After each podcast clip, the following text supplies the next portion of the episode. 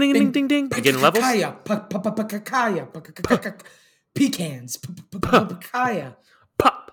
Um, I did just notice the p is a pop. You know, that's a Pa- pop, pop. pop. Um, yeah, that's probably one of our worst intros, but this is the What Are You Watching podcast, the world's number one podcast in all categories, um, even health and wellness. And to check off that health and wellness box, hope everyone's having a great, happy, and healthy week. Um, I'm Danny the Wine Man. This is Hunter the Consumer, and he is jiggling. I'm trying to do that old. uh Remember that TikTok, and it's like all the emo kids under uh, under the overpass going like, you know, like yeah, yeah, yeah. you know, with the beatbox. Yeah, you know, like they're all going crazy. Like there's a couple people with the long hair. The one guy's got like the leather BDSM mask on. You know, they're all just hitting it. It's like I call it the the goth Charlie Brown dance because you know in Charlie Brown, everyone's going, Right. dun, dun, dun, dun, you know, they're all doing the. But like Right. the emo thing is like. dun, dun, dun, dun, dun, dun. They each have their own little move they keep doing. Yeah. That's an iconic Yeah, video. It is. It is. It is. Um, so that also checks off the music box. Um, we're now the number one podcast in music because we're talking about emo goth people. Thank you. Um, shall we get to the episode? You know what, Dan? As the also famous Dan says, let's kick it. Let's kick it. We are tonight's entertainment.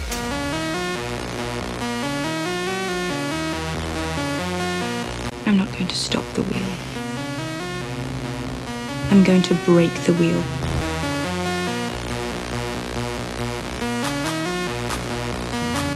I have come here to chew bubblegum and kick ass. And I'm all out of bubblegum.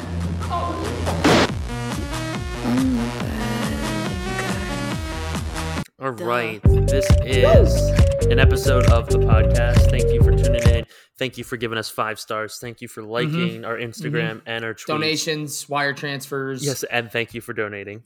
For using our uh, our coupon codes on various websites, Cheddar Squares, Grace Mm. Sweatpants. You guys have just, I mean, the sales Yeah. are what through the roof. I think they told us what they're two hundred percent of quota for the month. Yeah.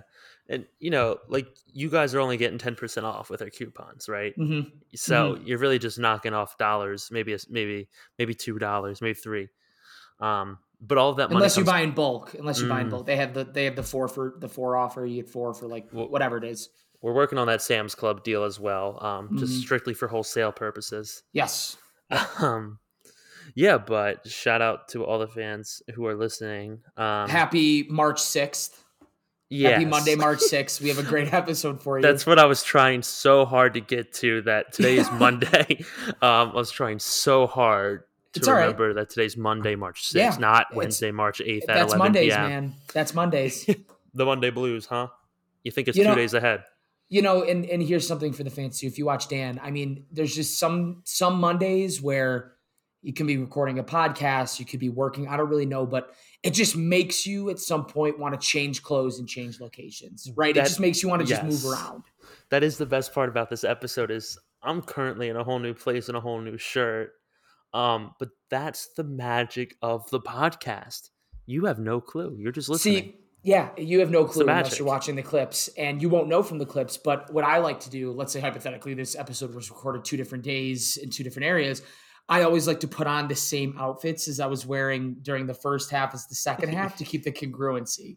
you know but but maybe i should start changing clothes because then it seems like we have more episodes and more clips you know what i mean because then they're like oh well he's wearing an orange shirt there yes. even though It- it's the same episode they're like they have bigger. content they have content so you're you're right both times, which is cheers to you. Um, Yeah. continuity is important, but we're we're we're all about our brand. Shout out to that South Park episode. We need to maintain the brand that we make a lot of episodes that we're we're worldwide, that we're all over the place. yeah Um, yeah it's like mr beast has beast burgers we're gonna have like duck I, Dan, danny's dutch babies you know i don't know I mean, the most simple one's Dan's Donuts, but yeah okay uh, yeah, it's no, what are our, no our restaurant's called what are you eating I, I like tm that. tm I like that. You know how they do like half KFC, half Taco Bell? of course It's it's half Dan's Donuts, half Hunter's Hams. So just we Oh. sell honey baked hams, like the full glazed ones with the Oh. pineapple eyes, oh yeah and then Yeah. fresh glazed donuts. the rum ham but the you know you get the red side, you get the blue side, you get a totally different clientele. Like people who are buying Hunter's hams are they're Long John Silver customers. Yes, they they like the popcorn shrimp, but then when you get fries, when you're getting KFC on the other half, they still kind of taste a little fishy. Um, Yeah, the splits are it's not it's a good business model, but it's not great. It's not it's definitely not the most no, some things are definitely crossing. Um, tangent here, but when you said the pineapple with the or the the ha- the glazed ham with the pineapple eyes, you know, Yeah, rum. obviously every time, right? I mean, every time it's rum ham, and that redirected me to a story we had earlier today at work where. It, it's not really that funny. It's just funny in my head. Maybe it's funny to to the consumers here as well. My baby consumers, because I'm the big I'm Papa consumer, the, the baby consumers that listen to the podcast. They suck on your you have all those under nipples. You're like a Uh, cat. and they oh, they consume from They you. come they get their me. pout. Yeah. they come under me. You know, they they latch up. They Mhm. latch up. Um, Rumham. It's always sunny in Philadelphia. So today we're a couple people are thinking, oh, we you know we should have like a work team building event like a month or a month and a half. Like, do you want to do paintball, whatever, go karting? And someone was like, let's do an escape room. And I'm like, yeah, the escape. I've never done one before. That sounds fun. And then immediately I just look up and I'm like, oh, an escape room. And I turn to my buddy that also watches It's Always Sunny. And I'm like, you remember the, you remember the escape room episode is Always Sunny? And he looks at me and he goes, I'm the head cow. I'm Yeah. grazing. The And he's chewing on the gum. And they're like, and they're all slapping the table. They're like, I think we're all in agreement that you shall present the lock and we shall present the key. hmm hmm hmm You know, But we're the head cow about- is always grazing. Wait, is am I thinking of a different episode where Dennis goes, Clever girl? No, that's it because Yeah, that's it. Yeah. because they're doing it they're doing it in like the the living room of their apartment and like the bedrooms but dennis's bedroom right. It's like d all walked in up. there and, and it's soundproof and that's when she comes out of the window Yes. And he goes, Clever girl. yeah he goes he looks at her he sees her out the window like help and he looks and he goes clever girl you know That's a you know great work story. Um, your work stories, I think you've you've probably hit five now. yeah i like that number i feel like every second or third podcast there's probably a good one that happened that day Uh, you know, I don't have any quite yet, um, but I do have a story from today. Um, so as you can see, I'm in a new new new uh, new place, um, and as I was looks really abs- no never mind all right keep Mm, going yeah, yeah. anyway, uh, that uh, sure looks tight on you dan yeah that's all i'm saying the way I'm lounging too right now, it's you know you can't record a podcast lounging like this. It's We're opinionated, okay, on this pod. You can draw your own conclusions. um. So I was walking to get on the city bike to bike over here, um, quick ride, and I was like, make sure I have everything, make sure I have everything, and I'm like, good, good, good. First step outside the apartment, maybe like ten steps away, I'm like, ah, my charger. Can't forget my laptop charger. We're recording a podcast episode, so call Lily, turn around, it's like I got to go back to her apartment. It's like I'm coming back up to get my charger. Okay. I mean, I say Lily, I make that turn. I take my first step. I mean, I just felt the mush. I just felt the, you know, your when you foot, you know, you pat pat. I just felt the slide mush. I was like, I'll be right up, and then you know, a little bit one of these, and it's just ah, not dog shit again. That's my, and I want to say this: I have on cloud shoes, which are like you know adult zig tags. So this is the second time I've stepped in It's- shit in this city. It's fucking wedged in. Oh You gotta my get a- God. A, golf tee, you know, like the classic. uh I have to use you're- floss picks. I, I'm thinking more like ninth grade. You're wearing cleats and it's really muddy, and you're sitting there and you're like, you know, with the, the mechanical pencil just getting in the cracks, you know, for no, Hmm. No. reason at post practice. No, you're hundred percent right, but here's the difference: it's dog shit. Oh, in the And concrete jungle on the sidewalk. So I'm doing my best, and I also didn't have the Wi-Fi password for where I was, and I was scrambling. But I cleaned my shoes. But the smell of dog poop never leaves you until you take a long, long hot shower. So that's on Ah. tap. Oh. Um, but I do want to say I did step in dog shit, but it was for the podcast because it was for the charger. Yes. And if that does okay, you know what? Let's let's really blow this up. I want to spin director of propaganda, minister of propaganda. I want that to really spin. We will do anything to get you guys content. We will do anything. Do- dog shit. It doesn't matter, right? The list. Dog shit. dog shit. man versus food challenge. Crop tops walking around New York City looking like Nick, Swardson and Reno 911. Like we will do whatever we need to do to bring content to you. You know what? I, I was actually thinking about thinking about it content today, and like, you know, our podcast is is the most fun for us to do. It's the bread and butter, but I love we love when people engage, right? That's what makes this all so much fun. We all I when Charlie Staples tweeted at us and said wire us money, that made my day. That's all we They need. like So maybe we working on our brand, huh? We're working on a brand. Maybe we need to diversify our portfolio of how we're getting content out there. Maybe it's not just clips. And we did talk about that, and I will now drop the huge news. not not big news at all. I'm like, Um, oh, what did I miss this time? Monday Monday movie recommendations. And Thursday streaming pick of the week. Um We'll Yeah, be rec- we'll be been- we- recording yep. ourselves. Sent. We're Mhm. working on the name. It's all it's all a work in process. um, oh yeah, oh yeah. We'll be recording ourselves, and people are always me included. What do I watch? I don't know what to put on tonight. And me and I, Hunter, I get I get five texts a week. What should I watch tonight? I go and soon I would be like, check out what are you watching Thursday Thursday recommendations. yeah, we're gonna be full TikTok boys, where it's like, oh, Jason Segel and Harrison Ford now on Apple TV Plus. Right. This show looks amazing. So we'll be doing that sort of jazz, and I I think that'll be good for our fans. I think that'll Mhm. be good for our fans. Yeah, right. I mean, bite sized, bunch of different bunch of different bits of media you're going to be able to get for whatever you want. Movie reviews, movie recommendations, shitty movie reviews, other funny things. We have to probably do the hotline one of these days again. Maybe Uh, the hotline week. will be back. The hotline will be back soon. good. Um, good. yeah, Say, I'm think- saying good like I didn't know that. Obviously, I knew that because this is we're, this is a co-podcast. But good. I, I'm saying good for. The, I'm sure the what I meant.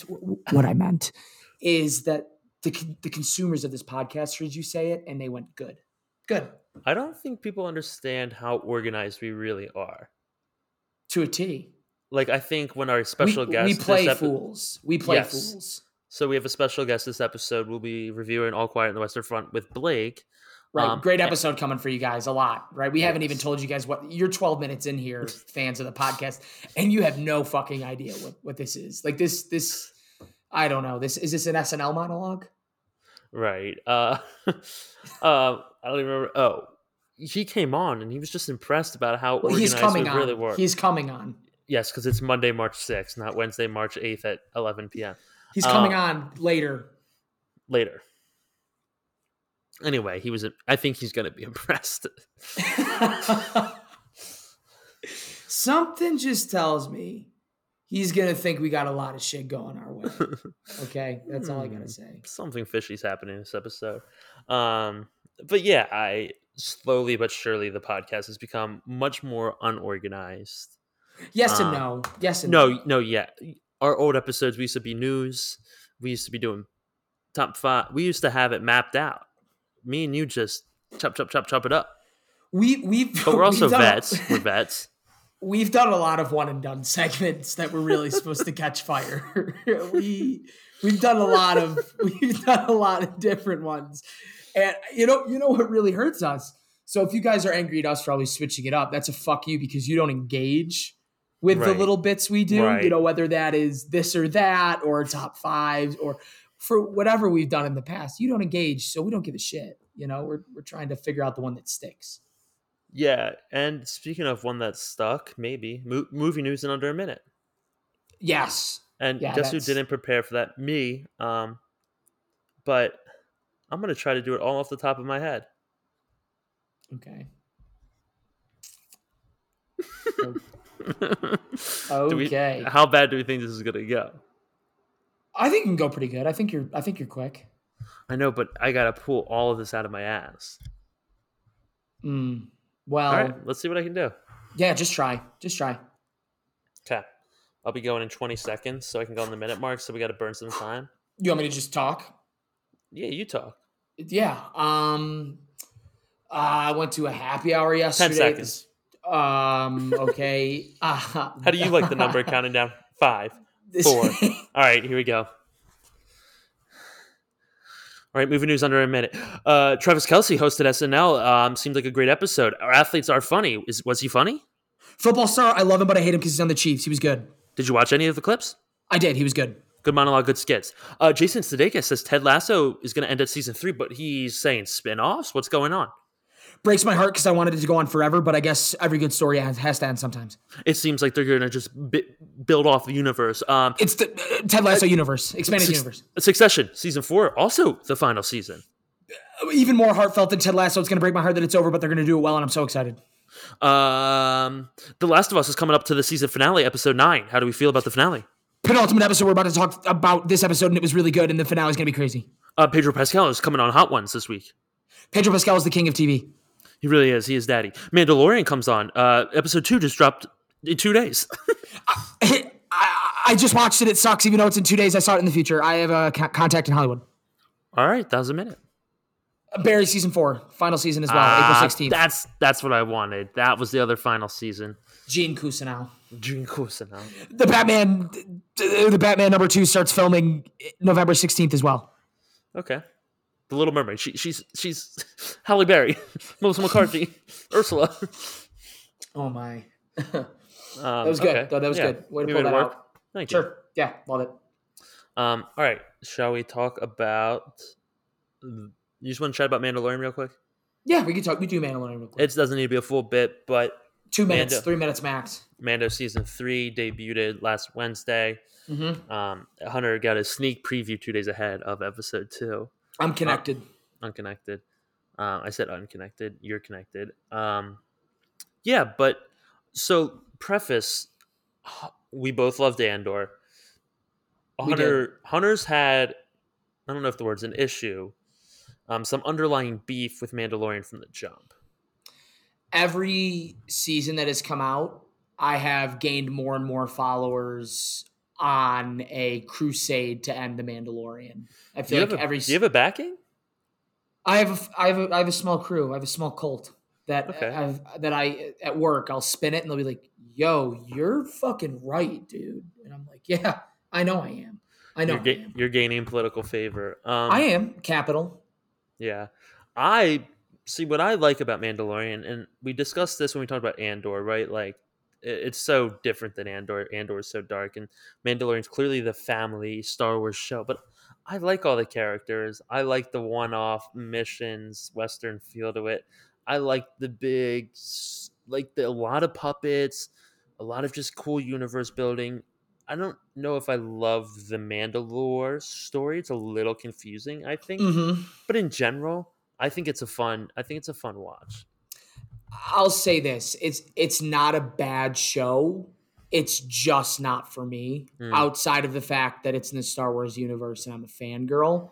Mm. Uh, I mean, you know what I want. We've been doing this podcast long enough and watching movies long enough. I love seriousness and violence and good acting and whatever. And this just doesn't do it for me. But it's it's not a bad show. It's really not. I mean, it is well done.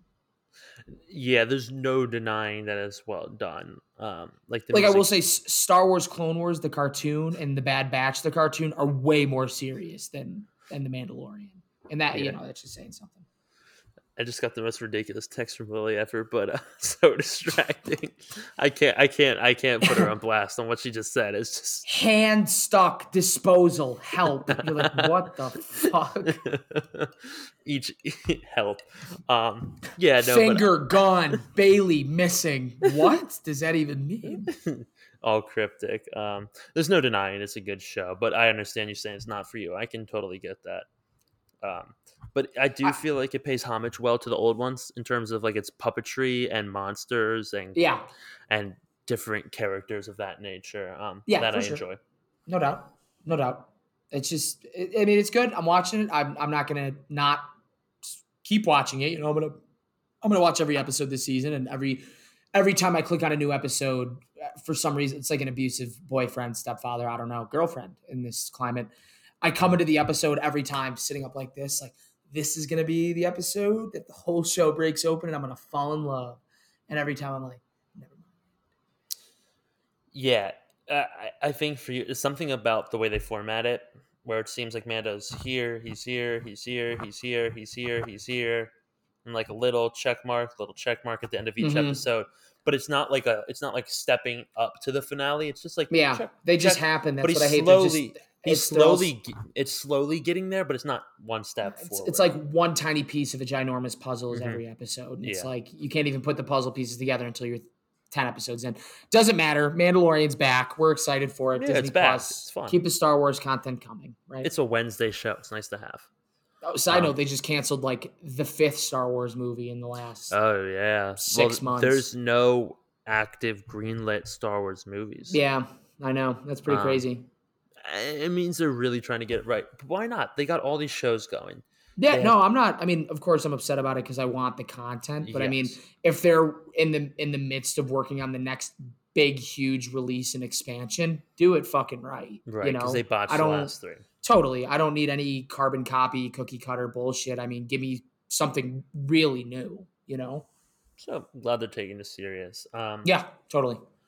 Moving on to HBO, though. HBO, The Last of Us, the penultimate episode. That's a, that's a fun word to use. Penultimate, yeah, for sure. It makes you feel so smart. And every HBO, every decent HBO show, the real fans out there know the penultimate episode is where sparks fly. right. Game of Thrones made that one famous. But episode, so there is nine episodes in The Last of Us. Um, Mhm. Episode eight here. When we are in need, it was Nine point four on IMDb. It's a good score. Um, Fifty thousand voters. Two hundred thousand voters were two hundred and six thousand voters did uh, episode three, the one with Bill, and Yeah. the next closest one was at ninety thousand. So a lot of people had a lot of words to say. Yeah, that one caught some buzz, notoriety. For Um, sure, for sure. Love. All right, so episode eight. Um, basically, Joel is still recovering from the stab wound. Ellie has stitched him up, Mhm. but he she stopped the bleeding, but he's still sick. Um, Mhm. so she need- she's getting a- that fever. he's like drinking water from drops. He needs to eat. Um, and as Ellie is going hunting, she This is met- this is this is sorry. You keep going. You keep going, and then I'll chime in. Okay, she is met by um this ginger man named David and James, played by his sidekick, played by Troy Baker, who is actually the voice of Joel in the video game and is also the host of the companion podcast on HBO, which I Mhm. sadly didn't watch this episode for this episode. I don't just didn't cross my mind. Um so I'm not going to sound as smart because I have nothing to steal from. Um and she's brought into their village Yeah, um, and then things start to unravel, unravel. per- percolate. Uh, I don't escalate. even know. Sure. Yeah. Like I mean, it's a it's a plain word, but we'll take that. yeah, I- Ferment. things start to ferment. I'm kind of missing the part where she. Oh, they give her the medicine. She fixes up. I was like, I was we trying. we, I, we have now lost the linear storyline. I was missing. I was missing part of it. They get the medicine. She gives Joel, um, but then they come. They come looking for her and for Joel because Joel killed someone who was a part of their village or whatever. And Um, then we start to find out their conclave has a sinister Hmm. beneath it. Dun dun dun. Right? That's where they hit you with like until she finds out something evil is going on under the hood. Right. Uh, Um, yeah, was, I thought it was this a great is episode. yes, and I, I think this is the true coming of age episode for Ellie, come of age chapter. Right? Not only are we full spoilers now. Full spoiler, yeah. Yeah. We already, you already mentioned, yeah. Everyone's seen it if they're here. Yeah. We're the we're the companions companion podcast. Yeah, I, I think it's the coming of age for two separate reasons. One, um, this is the true Ellie is on her own right now. Uh, has to use pretty much all the skills that Joel has taught her over the last seven episodes to survive and fend for both of them. She's hunting, she's traveling, she's tracking, she's dealing with real people. Yep, she's she's holding the gun up. She's you know really commanding her way and showing people that she should be fucked with just just, just because she's a kid. And then this is her true coming of age moment. Um, she's got to do some pretty fucked up shit. Yeah. And is it justified? Is it not justified? That's truly up to you guys. I think obviously as fans of Ellie and Joel, of course it's justified. But this is the first time where she's really has to do something fucked up. And it's not just shooting somebody in the back and being, oh shit. She goes full on ham sandwich. Yeah, no, Ellie's trauma, I think, is the proper word. Yeah. She sees it. She sees Joe kill someone. That's the first episode. Then Yeah. it starts escalating. Then she kills someone. It's just like and then she watches um a brother shoot his little brother in the head. Like she's dealing with she's it just keeps getting worse. Yeah. And when she goes at the end to um and she kills David, I mean she kills also James with the knife in the neck, sick kill. Um I mean, she's just stab, stab, stab, stab. No, stab, that's like- stab, stab, yeah, stab, yeah. stab, stab. yeah. And yeah. you're right. It's like I think that's It's a rage kill. It's a rage kill.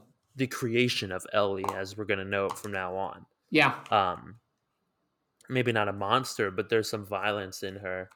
Um and the whole time you're watching, right? That whole time you're watching, you're like Joel's gonna save her, right? Because Joel's up now. He's he's feeling better. He's, he's yep. He's moving and shaking. He's And killing people. Not, he's him- killing people again. Totally.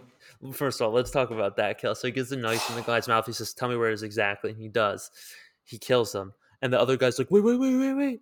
Uh, how do you know he's telling the truth?" And he goes, "I believe him." And just Yeah. I mean, he, he literally stabbed him behind the kneecap. He was like, "If you lie to me, I'm gonna pop your uh, kneecap uh, out." I mean, that was uncomfortable. That was uncomfortable. oof. But and, after, and the first kill, the, neck, the knife in the back of the Mm. neck, doesn't matter. does a little still, decoy, tec- right? He, he left out he left out the body, snuck up behind. Textbook. Textbook. textbook. Te- yeah, there's definitely like a surviving, um, not pandemic. What's apoc?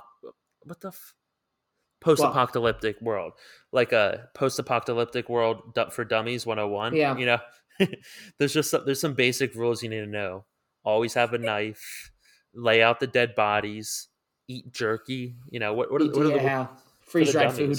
yeah you know and i will say this right i mean um what was how do i want to phrase this here i mean there's nothing really even to phrase i've, I've lost kind of my train of thought uh, blake um it's just a prediction um um it, it's crazy in post-apocalyptic shows because i imagine if they were it was real life it'd probably be the same but i mean everyone is a is an enemy until proven otherwise you know what i mean it's like you, you watch these shows and it's uh, Joel and Ellie killed one guy from a pack of four that looked like they were about to kill them four episodes ago, even though they might really not want it to. But you just have to treat everyone as a hostile, right? It's, Right. And it's like David and his religious zealot group are like, "Well, you killed one of our old and one of our own in cold blood," and we're sitting here like, "It was not cold blood. They ran after him and they attacked him, but like they probably thought that Joel and Ellie were going to kill him. You know, like everyone is just."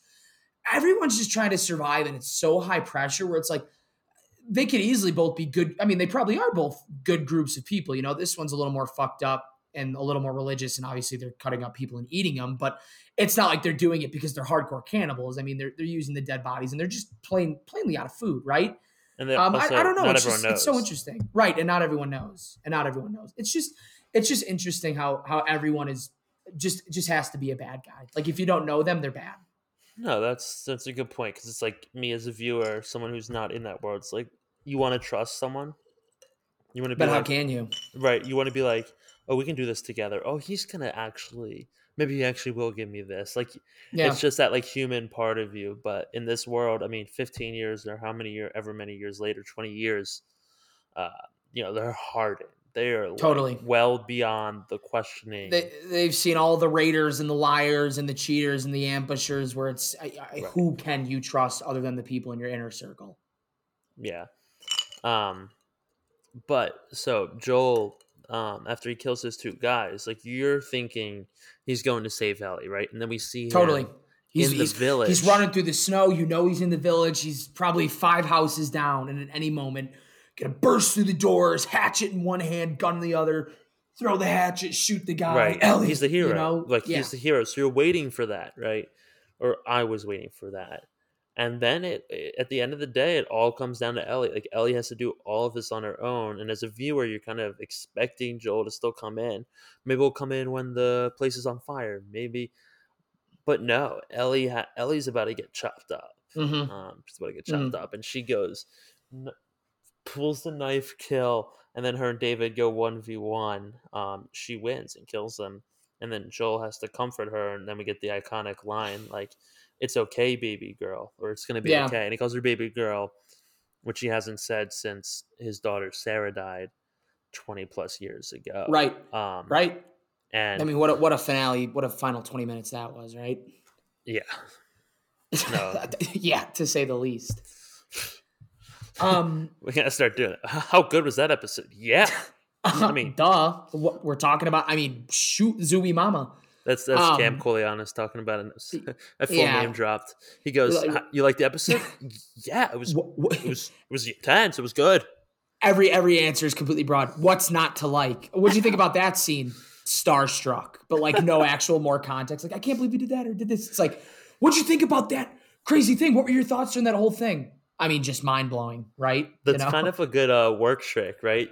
Hey, you watching um This Is Us? Yeah, totally. Last ep- last night's episode was great. You- I don't even great. think you go that far. I think you go, oh my god, are you watching This Is Us? Duh. You know, like what'd you think about last night's episode? They're all just fantastic. Okay. I bet you could get away with that. Like Totally. sneakily. Yeah. Lord, Lord knows we all do it every once in a while. You know, you've seen that show, you've seen that movie, you you ate in there before. Maybe you've been there, you've heard of it, but you pretend like you've been there. Yeah, that kind of thing. It's like the worst habit that I think a lot of us have. Quickly, I'll say yes. yeah, I- right. I- and then I- sometimes you have to walk it back if they're like, they're like, oh, you have been. There. Have you done this and that there and this and that? You know what? Actually, I haven't been there, but I, I don't know why I said yeah, but like I know what it is. It's like a natural response. It's fucked up. It's like, what did I? I nope, never seen that. Never been there. We've been groomed for white lies, hmm. Thanks a lot, education system. Mister Rogers, butt bitch ass. Um. Anyways, back into the show. Hot take, just about that. La- maybe not a hot take, right? I guess it depends what you say. How hot this could be. It could be a cool take, but I I really think Ellie kind of did this to herself. Um. All the violence at the end. I, I think she totally put herself in that position. Okay. Um, do you want me to divulge on that Yeah. a little bit? I, I, I think uh, she's still a young girl, right? She's a hothead, and and her biggest thing is always trying to prove that she belongs, right? Like Mm. I can handle it. I don't take no shit from nobody. You know, we're all in this world together. I'm just as tough as the next guy. And I think this is a situation where you probably could have long con this and and work your way over the next couple weeks or a couple days to be on your best behavior and show a little fire when it's necessary and then you know when they kind of give you the keys to the kingdom and and you're able to kind of walk freely that's when you make your great escape right? I mean That's true. he brings her in there and she sees the ear and you know that's obviously you know you're going to be freaked out and that maybe changes your mindset. But i mean to instantly break his finger and be like fuck you you know i'll kill you Right. Mm. immediately. I mean he came right in and was like if, i mean if you just act cool for the next 24 48 hours i'll let you out of the cage. You know like he literally told her he's like if you just act cool i'll let you out you know and Yeah. I think that's just one of those moments where, of course, you know, the killings were justified, and it turns out that David, the religious zealot, is pretty much a fucking psychopath. You know, He saying was, yeah. cordyceps is the real Jesus Christ, and he likes Yeah. it when they scream, and he's kind of fucked up in the head. Um, she she could have played the good person for a little bit, and, and then you know done whatever she had to do at a later time, kind of more under her circumstances. Right. No, that's that would be the smartest thing to do. Yeah, and I Um, think she just got caught up. Not sure she was in the right headspace. And two, um, I was with you, but the one thing I kind of thought of halfway through is, you know, she's got to protect Joel, right? Right, right. So which she she, did valiantly. I mean, she was she was She did. honorable. You know, she So- did. I'll lead them away if someone comes down here, kill him. I'm not, you know, I'm not going to lead them to you. Right. But she didn't have all the day, all the time in the world to do the long con. Um, as she doesn't know how Joel's feeling. She hasn't seen Joel sit up yet. So, hmm you know, she's kind of out there protecting it. But but that would be the smart thing to do. But I don't know if Ellie is quite There's a lot of variables. Who's to say I would do? Who's to say I would do exactly what I just said? Right? she's I mean, also a post post um pandemic baby. yeah, um, she doesn't know any better, right? So like you can only imagine the way the mind would change. right. I mean, Um, she was so bewildered. Sorry to cut you off, but I mean, I'm she done. was so she was so bewildered when he was like, "No, get her the medicine. Put the gun down. You know, we don't have to kill this girl. You know." Mhm. And I think it took her by such a surprise. What really? Like we're not, you know, you know what I mean? This isn't like a quid pro quo. We're not holding each other at gunpoint till we both get what we want. He was just like, put the gun down. And um, I forget his name. Um, David's James? teammate that gets knifed is his name. Yeah, James. I mean, James had her dead to rights. He snuck up behind her with a gun. He could have easily Oh, just shot her. David could have easily just been like, "Do it," and it would have been over. But he took that extra step of like, "No, dude, we've we've seen enough violence," you know. And I think that really threw her back. I don't think she's seen that before. No, that's a good point. Um, I did like that Troy Baker got to play a character. the Um, behind the episode was cool. He was, Yeah. you know, he, he was saying, I really expected to be a clicker or a zombie or maybe a character that never had words and was just in the background. And when they said I was going to have, you know, I was going to be one of the main characters in this episode, I was so thankful and, and you know, so gracious. Yeah, that's pretty cool. Um, yeah, so I mean, we come into the finale, and obviously, all roads lead to Salt Lake City. All roads lead to. We've been chasing the Fireflies, right? They're supposed to be here. They're not here. They're supposed to from Boston on, from the Right. day um, What Tess if- died. David said he was in chasing the them. Pittsburgh QZ, right? And he was like, the He did. Fireflies took down that QZ too, you know?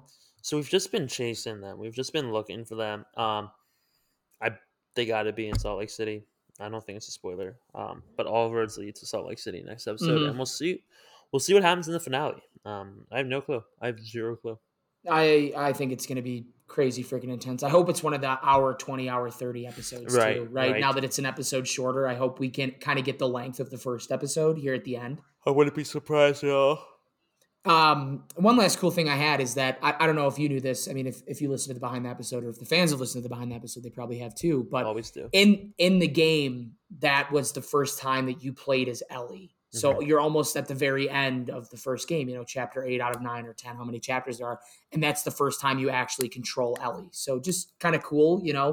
They work both ways, right? I mean, this whole episode was Ellie was the main character, and we followed her around, and in the game, you you were her, right? Yeah, I, I didn't play the video game, and I, I did watch behind the episode and knew that. Um, but they they always pay. I, I can imagine some video game people are upset every time they take a different turn, and I haven't been following that too closely since the beginning. Um, but I feel like they've done a great job of paying homage. Um, probably the wrong word, but respecting No, it's the right word. what it was like in the video game. Like this episode wasn't like they made it feel so much like we were Ellie, but we were through Ellie's POV the whole episode. Yeah, Um, and with the exception of a little bit of Joel. yeah, but it, it was it felt like it was all about Ellie from her perspective. So like in this episode, we felt like Ellie. We were feeling what she was feeling. I didn't feel Joel. I mean, Joel killed some people, Joel this thing, but like this was Ellie's thing. So it felt like we Yeah. were kind of going through with her. Um, Mhm. But just another banger episode. This series has been fantastic so far. Totally, totally. And and I tweeted it too, you know, and, and we'll let the fans drop a comment if they agree. But it's always the crazy, eerie religious zealots True. in apocalypse TV shows that freak me out the most. Not the zombies, not the cannibals, not the killers. It's the religious people where it's find God and he will lead the way, you know, because then they'll use that as an excuse for anything. I'll drink your blood because God needs this as a sacrifice, right? I mean, it's they just freak me the fuck out every single time. Um, you were talking about tweets, and I I don't know. I couldn't find it. But I was gonna pull up your retweet of saying that um, Ellie's actress um, Bella Ramsey. Bella Ramsey is a bad actress, but I we all right. We'll get into this briefly. I, I don't think she's a bad actress. I, I think she's been good in this role, but I think they could have found a much better fit. I mean, I, I've seen a lot of the game walkthroughs, and I, I've talked to a lot of people who played the games, and I, I just think she's a little too rigid of a character, which is uh, maybe that's the wrong way to put it, but it's like Ellie kind of has this much kinder face in the games and like this much softer voice and is just like very I don't know like quirky, which I mean Bella Ramsey does a good job of. I, I just funny. think they I think they may have missed on the casting a little, but it, it's not to shit on Bella Ramsey. I mean she has been fantastic. I, I think there there just might have been somebody better out there. yeah, and, and that'll go with any adaptation. Um, casting always will have unrealistic expectations. Yeah, yeah. truth. For the most part, I mean I, I think the the difference truth. between yeah, It's- I mean it's true. I don't know. You look at Harry Potter. I mean, that's pretty spot. Like they are the characters, right? Well, well, Harry Potter. It's like, different from a book and a video game. You know, you, you you actually had a moving character and looks and features. because and- all you said was her voice and her face, right? Like right, two visual things you don't get in the book. yeah, yeah. Um, but even book people will bitch about Harry having brown eyes or blue eyes. Like book people would even bitch about that stuff. Mm, book people are fucking crazy. That's why we don't read. Nerd, rich dad, poor dad. Um, I wonder if we're going to talk about that later. Oh, um, Blake probably should have come on before The Last of Us. No, no, Yes. no, no, no. We we do the quick. No, you're gonna. All right, fans, comment what you think. No, no, no. We've done. We do the opening and then they come in and then we do the finish. We always do two parts. Because Yeah. it'll be like, and welcome Blake, and then we'll Yeah, be like, all right, thank you, Blake. No, but we we'll- always do our movie or TV show before The Last of Us. whatever, just fuck off with it. All right, welcome our. Should we welcome Blake? Should we bring him in? I, I think so. William Blake, everybody, Bring, William come on in, come out of the green room. Thank you, So William Blake. He's talking about All Quiet on the Western Front. All quiet on the Western Front. Thank you, welcome, William Blake. William Blake.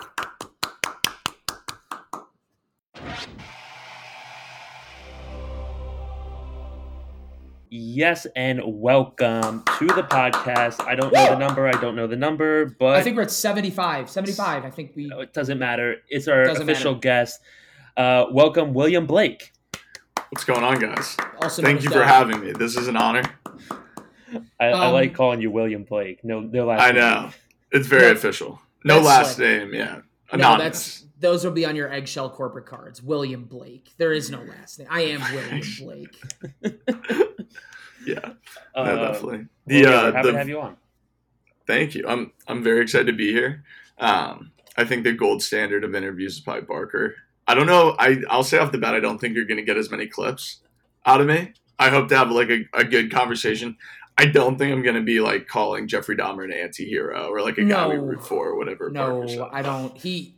I think for him, he, he maybe gets nervous and instead of being quieter, he lashes out just with porous takes. So I, I it was It's fantastic though from like a content perspective. It Absolutely. was nuts. Like No, there that was like three or four like very solid clips that came out of that. I would say 70% of the DMs are in mails, so like two a week are all when are you having Barker on? So it's it, he's hot. He is a, he's got to be a fan favorite. That that I don't doubt. Well, there was there was two funny things from that. One, the Woman King clip. It, That it blew got, up. It got that no, that it- would make Oh yeah, I, that, I forgot about that one. It's yeah. not that it blew up in terms of likes. It probably had like No. 15 likes, but it No, had, I think it had like no 10 likes. definitely not. It had 17 messages, 17 DMs, 17 it was getting people. swapped. We It don't getting get sent out. no one DMs our videos. We don't get people like check out the what are you watching boys? They're hilarious. I, I mean, I that. definitely sent it somewhere. Yeah. maybe one, maybe one, Maybe have one, maybe one. But Yeah, who are the one. other 16 is what we Yeah. want to know. No, that's true. Oh, Barks. No, he was hilarious. I remember texting Hunter. I go, that was dot dot dot good. I think. Like I think. Yeah. And I was just like, I don't, I don't know what just happened. He was nervous. He was drinking a beer, but He was. He was. Oh, maybe He, maybe I he should had have the a gamer cocktail. headset on. He had the gamer headset that had like you couldn't even hear him whatsoever, and he just put in his earphones or whatever. Uh, Krabby Patty. Um, but we are gathered here today not Yes. to talk about Viola Davis, um, not Yes. to talk about Jeffrey Dahmer. We No. are here to talk about the Netflix on Netflix now, All Quiet on the Western Front, the German anti-war movie based off the 1929 novel, which I did not know. Um, I didn't know it was a book until doing some post-watch research. Um, it is starring Felix Kammer, who is a first-time actor, which I also learned that was his first role. Good for him. Um, That's he- how I imagine myself stepping into my first acting. Was that Paul? yes. Yeah, that was Paul. That's wild. Yeah, That is I- wild. and I thought he did a great job. Um, so it's streaming now on Netflix. Um, you can watch with English dubs. I personally prefer the subtitles in German. I think. Prefers a German. Yeah, I think watching in dub. I said that right away. It started on the dub, and I was like, "What? what yeah, fuck the dub." We don't do handle the that. dub. No hmm. dubbing. The first time I watched it on my phone on the train, and I was like on the Amtrak, and I literally think I got an hour into the movie before I realized it was dubbed.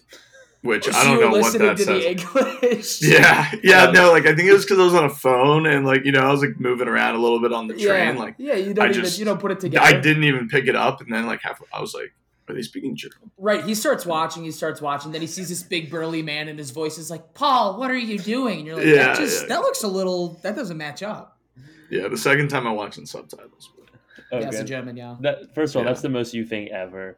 Um, yes, and the thing about the dubs is, is like the person doing the dubbing is also trying to act, but their voice acting doesn't match the body acting. So like, hello, Sergeant, I am here reporting for duty. And they're, Right. like, they're acting, but they're not acting like that. So it's just like very over the top. Like it's it's very over enunciated. Uh, yeah, it's tough. Yeah. Um, so for this movie, me and Blake both have notes. Blake and I. Thank you. Just we're bite sized, but I mean, you got to do proper English. No, that's even though I just said you got to do. You have to do proper English. You gotta do the right thing. Um, you know, we're an analytics driven podcast. We we're are. talking numbers. We're talking Mm. Nice. optimization. Mm. Um, we are AI nowadays.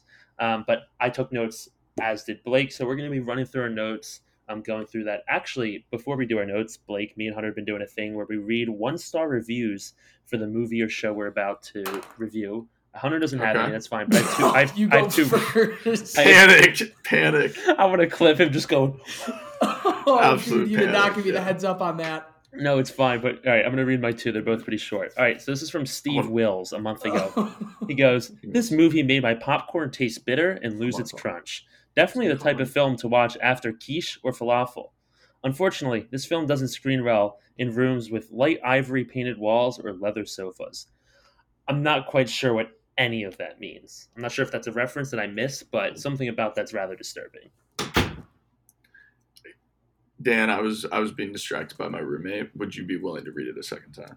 Yeah, I no, I know that's bad content, but I just I, I want to be engaged. Scrap it. movie it. magic. We'll edit. We'll edit movie magic. Okay, if we're editing, can I make a cocktail really quick? If we're just on the edit, or is that breaking the flow? No, it's breaking the flow. No, just make your goddamn cock. no, no, no, it's breaking the flow.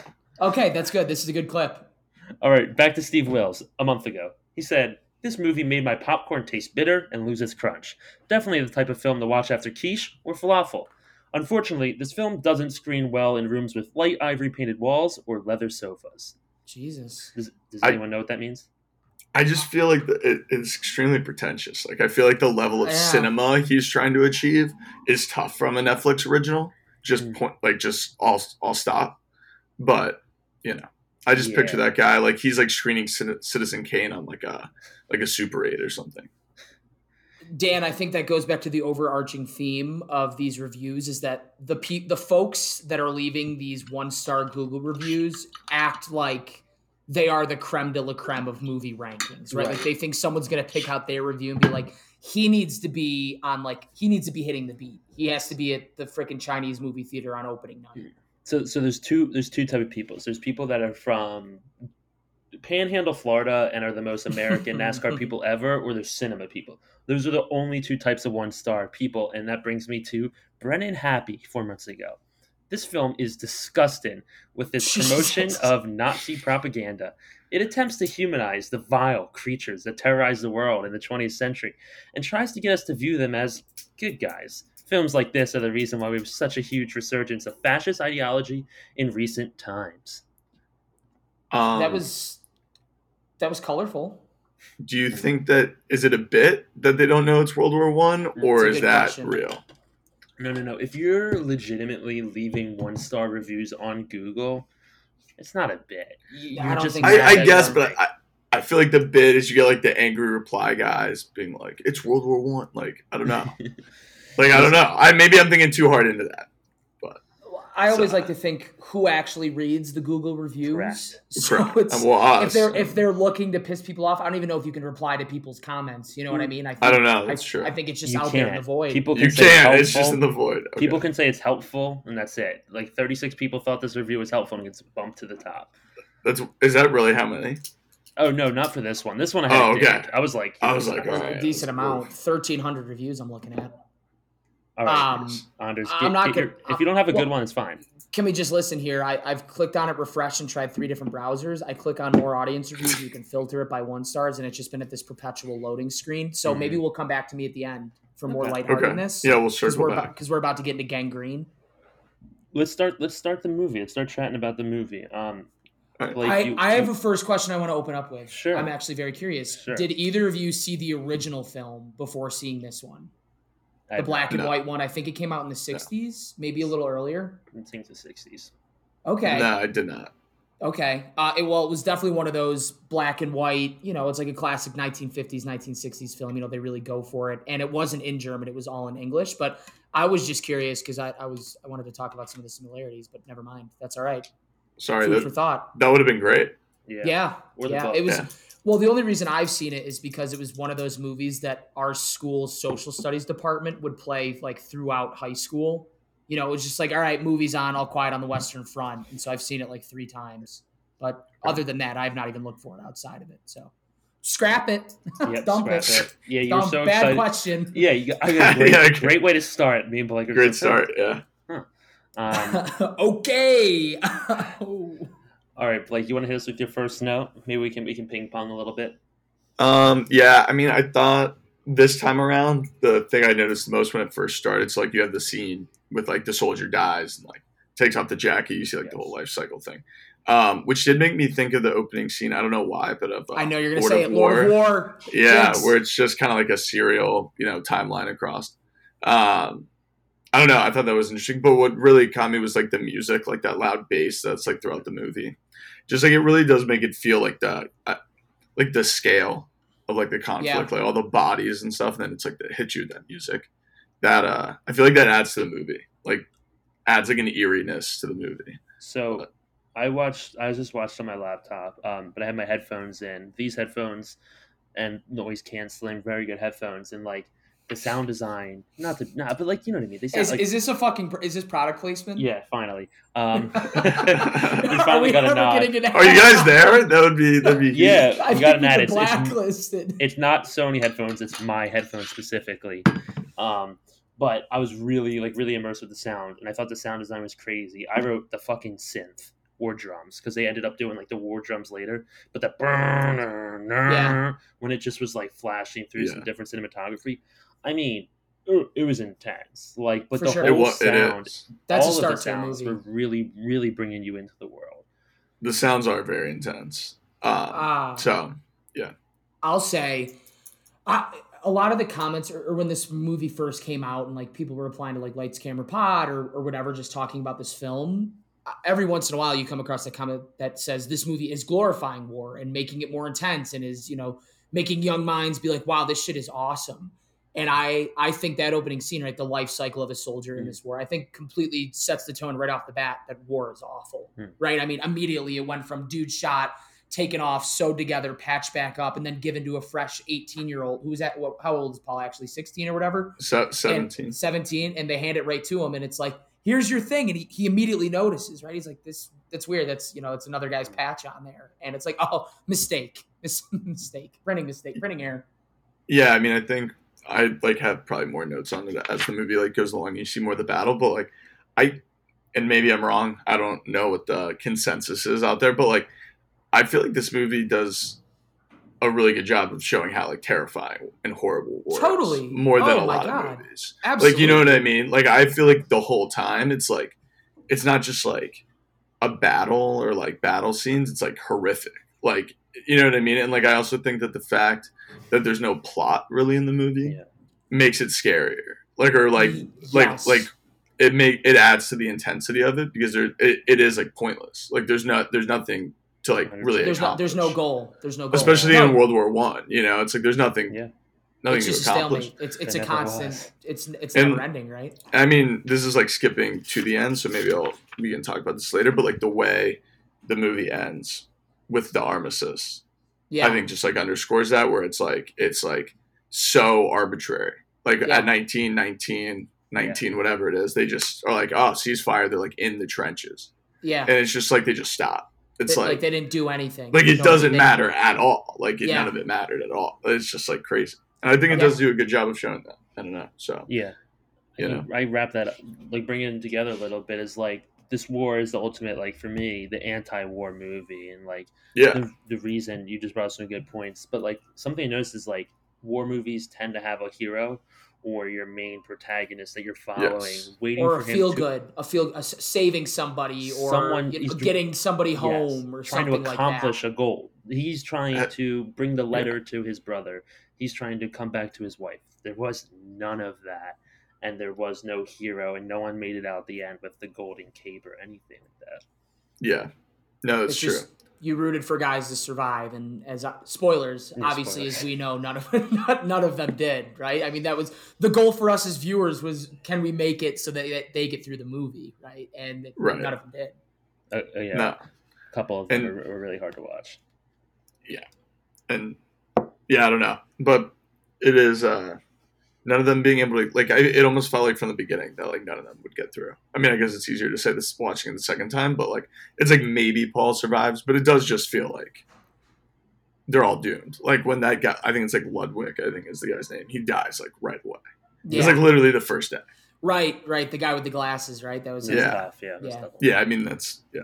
I don't know between between when Ludwig dies and they like in that whole recruitment sequence. Do you guys have anything you wanted to add? I don't want to like skip it. No, skip. I, I had a good note from that early. It's just like I forget what the actual term is, but there's like a thing in making movies like when the audience knows something that the people in the movie don't know, right? So we know how bad World War One is. We know how bad the trenches are, and we see them getting excited to go to war, throwing up their papers, faking the signature, getting their uniform, and it, it's like all so fun. It, but but there's like that synth, and we know the darkness on the other side that they don't know, and seeing that joy, they were excited to go to war, Yeah, they were really excited.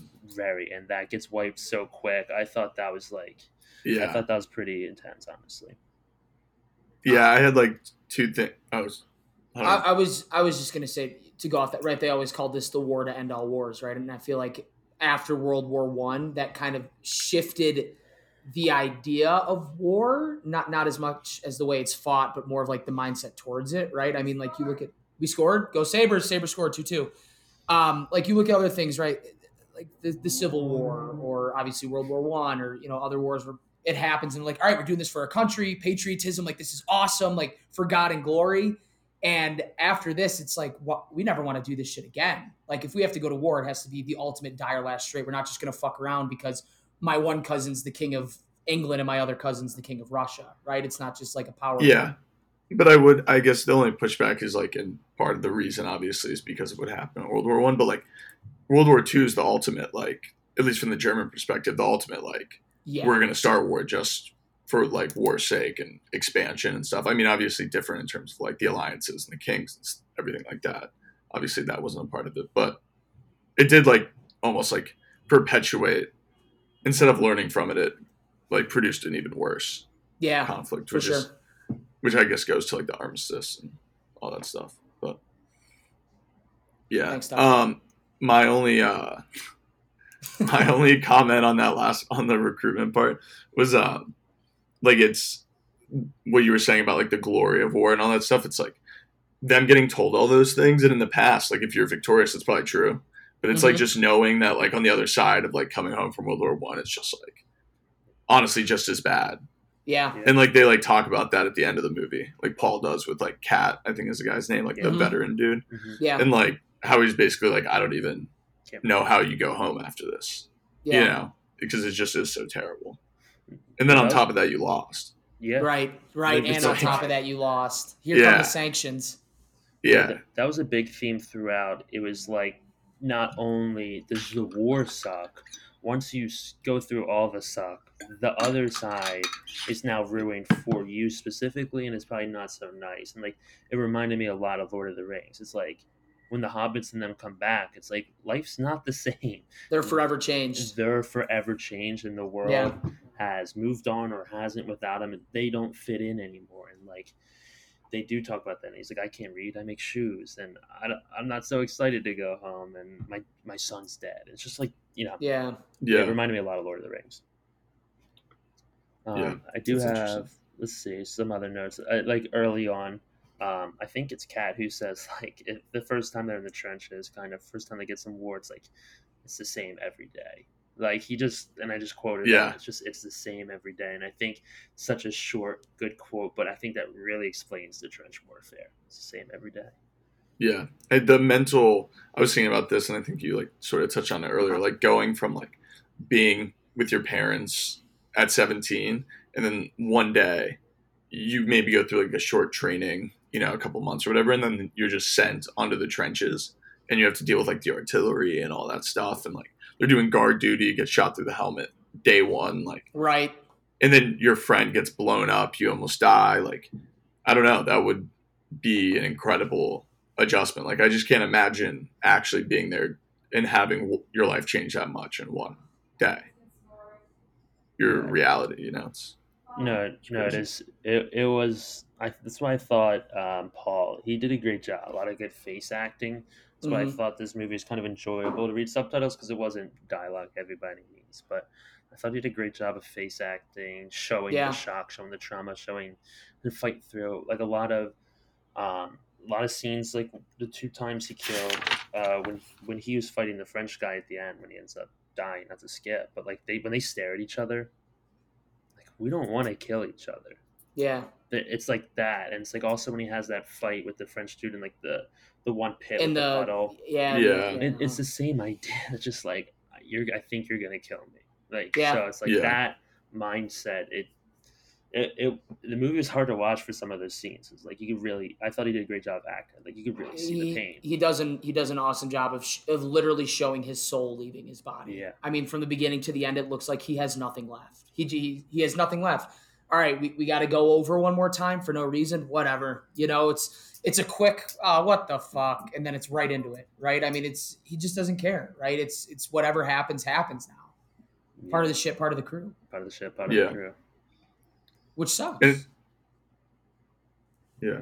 I was I was just gonna say like I feel like I think the next part is like they just like skip ahead eighteen months, and I it's like interesting to think like how much they all like change in eighteen months. You know, like everything they go through. Like you see day one, and then it just jumps, Yeah. and it's like I don't know. It's like an interesting, um, like I don't know, just like the concept of thinking like how much went on in that time.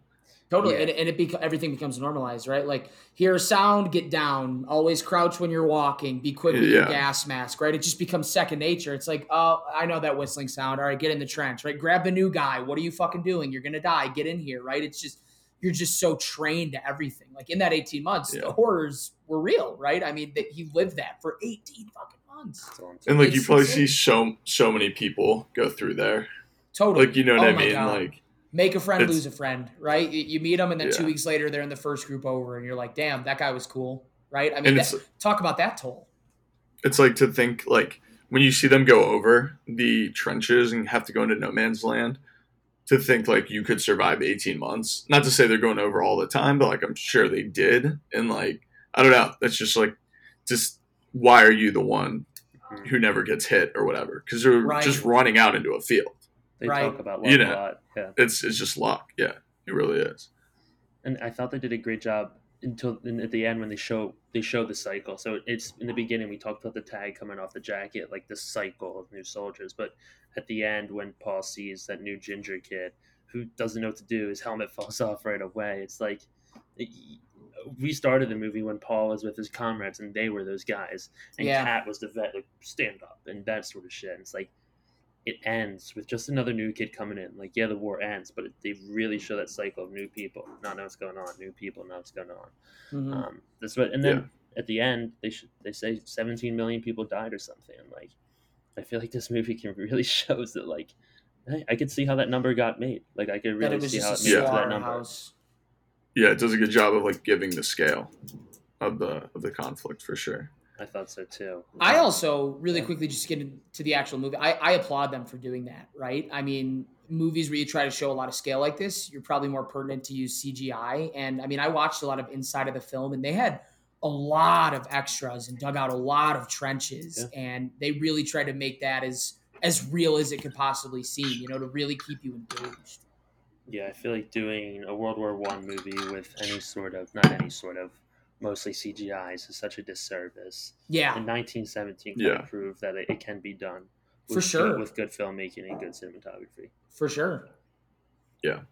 The trenches felt very real Totally, and and I think they did a good job of showing the differences between the Allied trenches and the Axis tren- or the Central and the whatever powers. You know what I mean? Like, I think historically they always say the German trenches were kept a little better and everything, and then the second that Yeah. they push over and get into the French trenches, there's water everywhere and there's just sick people on the ground, and it's disgusting. It, it's just those little details that shows how you know you're watching from the Germans' point of view, and it's awful, right? But like, imagine being in that other trench where it's it's probably worse, and you're in a foreign land and it sucks.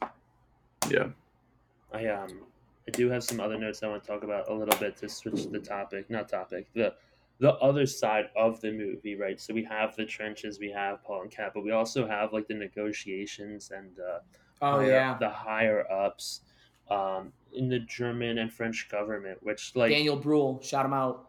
one I want to say the. German general with the bald head and the mustache, what an all time look. Um, Yeah. What an all-time villain look. Mhm. Mhm. It, it was. It's an all-time German Yeah. villain look for sure. I forget. Um, did he have a monocle?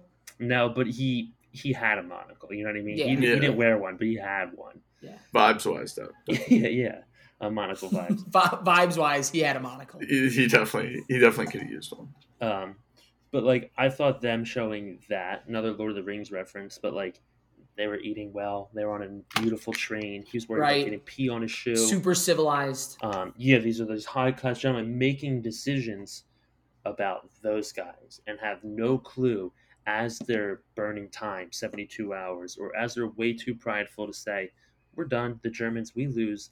People are getting mowed down, and it's like Mhm. I, I thought that was a beautiful way of showing like not that they didn't care but like they didn't really know what was going on and really care about people like w- a number one like paul to them one person meant nothing and it was a lot more about pride and ego so i thought that was like really cool that they showed that as well because it made the battlefield scenes a lot more like higher stakes a lot more interesting Yeah, and it's it's also I don't know. I thought it was interesting because like the politicians were the ones who like in the German government were pushing to some extent for peace, and then it was like the army who didn't Mhm. want to surrender. Mhm. And it, it was interesting because it is difficult to make decisions when the people that are the generals like they're not in the trenches, but they're closer to the battlefield than the Mhm. politicians are. And like that main general, I, I don't know what his name was, but like he didn't want to surrender No. at all. And he was like basically a caricature in the movie. Yeah. I mean, he was like just like I don't know, Yeah. larger than life a little bit, but the monocle would have put it over the edge. But he, he it really was would've. he was strictly analytics driven, right? He's like, dude, we can win this worth thing. He's like, we got the numbers. We're losing eight thousand a day. We can outlast. They got to keep shipping in people. We're fine. yeah, You know, and it's like, dude, when's the last time you went within fifteen kilometers of the front? You know what I'm saying? yeah. And then he talks about his dad being a soldier and he was born too late, and it's really just like this, like at least in his for his army or whatever, his part of the front. It's just this ego thing for him Yeah. to like validate swallow your himself as a soldier to you know it's like this it goes back to like family issues type thing like Yeah. very personal stuff and that's why he sends them over at the very end you know and it's, it is Right. just i don't know that and I, I think that's a good segue into that final speech. It's all right if we bounce around a little bit, but I We mean the whole the whole yeah we are. But I mean like his speech was basically like are, like we're Germans like don't you guys want to go over like I know deep down in your hearts you want to you want to fight this battle you want to prove to yourself that you're men and they're all just sitting there we don't we're fine We're yeah yeah we've Like, done we- it we've done we want to go home. We We, don't need to do Yeah. this. And the Yeah. whole time, it's like he's pumping himself up, and he feels like people are getting into it, right? Like he's just giving this speech. Everyone's sitting there, helmet like this. You know, they got their gun on the ground, and he's just like, "Now, come on! Like one more time, we'll go over the edge." And everyone's just like, and then they kill everybody that doesn't go over, Yeah. right? And then they Yeah. and then they shoot the guys that hold back. Yeah. Well, like to tie, so to tie the last battle back, because I do think like the main battle in the middle with the tanks and the flamethrowers Crazy. is crazy. is really like the turning point, and then Yeah. like the last battle was like the completion of Paul just being like completely broken. Yeah. You know, like by the last battle, he's just it doesn't even seem like he cares if he dies, No. to be honest. No. Um, but just to keep some kind of sequence, I just wanted to know with the the middle battle, like how terrifying the tanks and the yeah that flamethrowers was were. intense. Yeah. Was that like I I was did that did tanks and flamethrowers kind of come in towards the end of World War One or is that not Tanks, the end. I don't know. I don't know when flamethrowers came in, but I know tanks were like kind of towards the second half at least. Okay.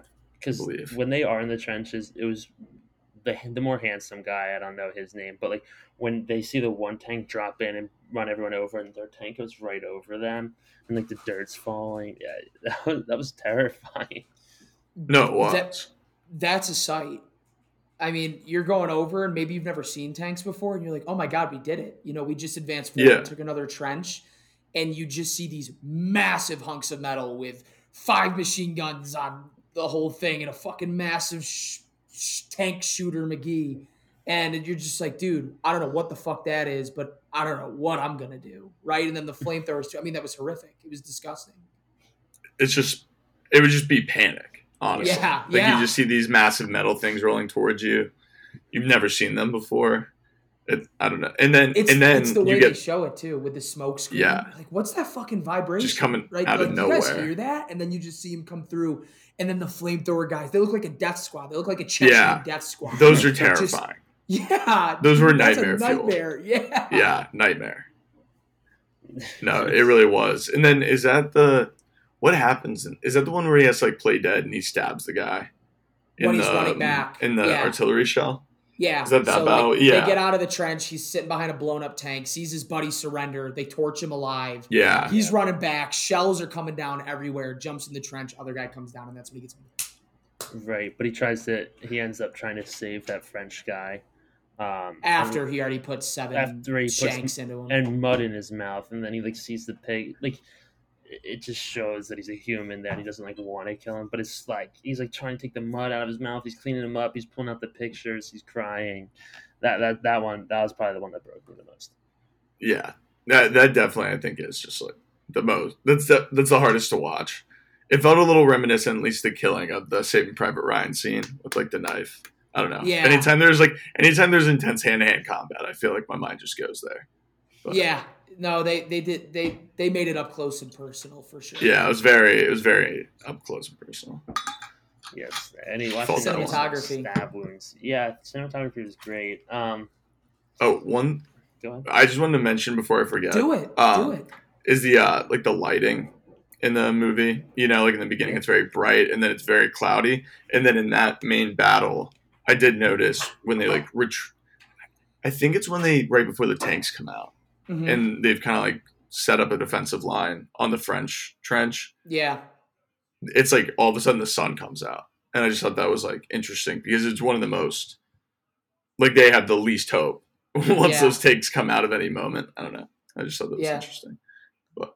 No, and I bet they did that on purpose too, right? Just for a shred of hope for a second, victory. You know, Right, yeah, Whatever goal they have, they've yeah. accomplished. It's sunny out. You know, they're finding some baguettes everywhere. They're they're chilling out a little bit. They're airing out their socks, and Sure. then that and then it just 180s, right? It just flips right on its head, and it's a fucking massacre. Yeah, it's like you can ne- they can never have anything. Like Yeah. not even Yeah. you know, not even a moment. Like Not even a moment. and it's just and they're right suffering the into whole it. time. Yeah. Yeah. no, they and I felt like the color scheme was a lot of like blue and gray. It's like a lot of just like that Yeah. muted down, uh, no man's land type of look. Um, but like when I was thinking about that, like when they go in the one French trench and like quickly eating the sausage and shit in the middle of the fight, it I thought They see rats running everywhere. They don't give a fuck. They don't give a fuck. The rats are coming out of the food things. The shells are going off. They're running away, and they're just pounding whatever they could get. it, They're uh, starved. No, they were. It reminded me of like it's, it tied into me at least with like the French handkerchief, right? And it's like how they all love smelling it, and how Paul carries it to the very end, and the kid takes it at the end. It's like out there, I felt like they had no comfort or whatever would give you comfort, whether that's food, water, or like just the smell of that. So like, I felt like every time they had bread, every time they had water, every time they smelled that thing, it, it seemed so important. I thought the movie did a great job showing how important that one piece of bread was, or even just drinking Right, that the little water. things. Yeah. Any Mm. anything to give them a source of remote happiness. any sort of. I mean, comfort. Kropp was walking around with that illustrated poster. Yeah, Do you remember? Like, I mean, it really yes. was any. They would they would take it wherever they could get it for sure. Yeah, but it really just showed the dark, like how dark Yeah. that war really, really was. Yeah. Um, The uh, one scene I wanted to talk about was um when they find that like company of like dead soldiers. Oh, They, like, all died at oh, once. My God, Yeah, Yeah. the brand new like right. They get the report. Hey, a fresh batch of troops just got shipped in. We lost contact with them. Go see if you can find them. That was disturbing. yeah. That The, fir- the first time I watched, that was like, whoa. yeah, they were like they didn't get their gas masks on in time. Oh Like, my god, right? They're like, oh, they, they probably thought it was nothing, and they and you know they, they thought they were good to come out, and they all took their gas masks off, and they were all you know same age as Paul when he signed up, 17, 18, 19, 20. They were all like, Yeah. young kids, Yeah. and and Kat was just like, ah, you know, they took their gas masks off too early. What are you gonna do? Yeah, you know, they, what they trained Yeah. you to keep them on. They didn't even they didn't even get to the front. Right, you're right, Su- right. Such a waste. Yeah. yeah, that's yeah. You got to talk about that in heaven or hell, right? Oh, you're in the Great War. Like, what'd you do? We, we got off the train. yeah. It's like we tried. It's so sad. A It little is. bit. No, I thought the the whole entire movie I, I thought was just generally heartbreaking. Like scene to scene, just felt like every time was a little more. Each death felt a little worse. Like Mhm. it, it just.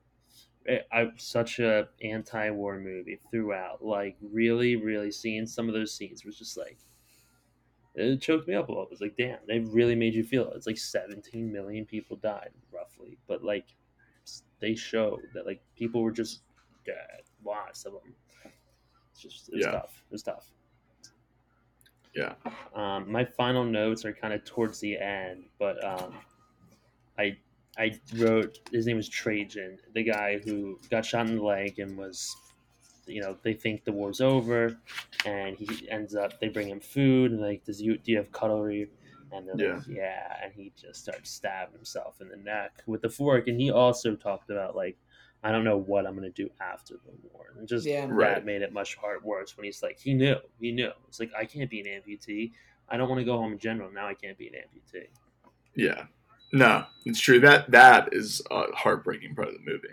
I know we like have said that a lot, but that that is like tough to watch when it's he like asks like where he's wounded on his leg, and then he just like, kills himself like that. I don't know. right in front of Paul too. He- It's know, he- yeah, he walks away from the f- somewhat fun they're having, brings them food. Eat up, eat up. We're going. We're gonna be home soon, man. And he just, I, how do, more PTSD, right? That, I mean, that's all I have Yeah. to put it. I mean, just when you think you've seen the worst from Paul's point of view, you just watch a dude that you've served with through the entirety of your of your time in the trenches just shiv himself to death with the fork that you gave him. right. And he probably would survive. It's just the thought of having to go home and be an amputee. Right, It's right. Like he, he pro- that's and that makes it worse, right? He probably would does have make- yeah. survived. yeah, yeah, yeah. It's like Yeah, even it's like sadder. even sadder. No one, no one. I'm sorry, I was having some some technical issues. I know. I was Wait, hearing myself feedback. again? I was like, I don't he like sounds that. good now. I was All like, I do not like that. We're a no feedback podcast. I No, appreciate that. Me and Lily have the same headphones. High standards. These are definitely Lily's headphones. She just turned on what she thought was her headphones, which are my headphones, then connected to the computer, my computer. I'm like, Hunter, I can't hear you. And then it's it's like, Oh my god, can we get her out of the frame? Is this real? Right? What is this? A F1 pit? Hi, Lily. Equipment change. What the hell, Bono? It's a technical nightmare. Come on, Bono. Shut up, Bono. Um, once again, I apologize. New conditions, not in my well furnished studio. Not in the Baltimore Orioles. No. Double monitor, double cheeked up on a Monday afternoon. No, the roots aren't behind me anymore. There's not a clap sign. It's a nightmare. Not a clap sign. Sabres Yeah, down 3 2 with six minutes left. It's looking bleak. Um, thanks for that update. You're welcome. Um, Dan of doesn't let me regular talk season Knicks, NHL. So I'm, yeah, well, Dan doesn't let me talk Knicks on here anymore. That's probably a good strictly- call, so. Strictly do Sabres. We're a strictly 80s band. Yeah, strictly. yeah, when I went to this is completely off topic. I had one more thing to say on that scene, but when I went to the Billy Joel concert, I did that bit so many times. It was like just to Rachel, but I did that bit so many times. I texted you. I was like, "Come on, get a video of you yelling it." I just wanted to see you sitting there, and be like, "We didn't start the fire, buddy!" And like maybe Nah. one guy in front of you turns around. What the fuck? Like he just played that song. I had to keep it to captions. I was in the I was in the box. I was in a cor- I was in a corporate environment. You had to, yeah, you had to keep the clientele under check, right? They couldn't let you know that you're a wild man. I'm gonna Right. keep us distracted for a little bit. Me and Blake saw a Sixers Knicks game. Very good time, but like this is a February Sixers Knicks game.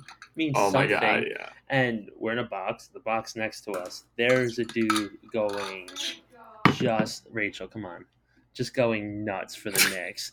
But then the Sixers start to score, and he also starts screaming. And, and this man, Reach, come on. This man starts. I'm just kidding. Can't say that. It's live. Um, fucking it's live. Cut that. Yeah, cut, Cut that. Cut that. Cut that. This, Can't this say is a that. Nightmare. We're Anyway. a fair, equal, and opportunity act podcast. All right, everyone can get it. Uh, Title Nine, right? Um, speaking of, anyway, this guy was just going absolute ape shit, and it was it was crazy. He was, he was No. crazy. this guy Hunter just to like set the stage a little bit, right? Like we're in like these boxes. I'm pretty sure the box next to us is also a corporate thing. Like I've uh, on weekdays when I've been there, you know, it's whatever people in button down shirts. This guy is like clearly drunk and like screaming at every play. he is like calling plays, like you know what I mean. Oh, like he thinks he's the coach.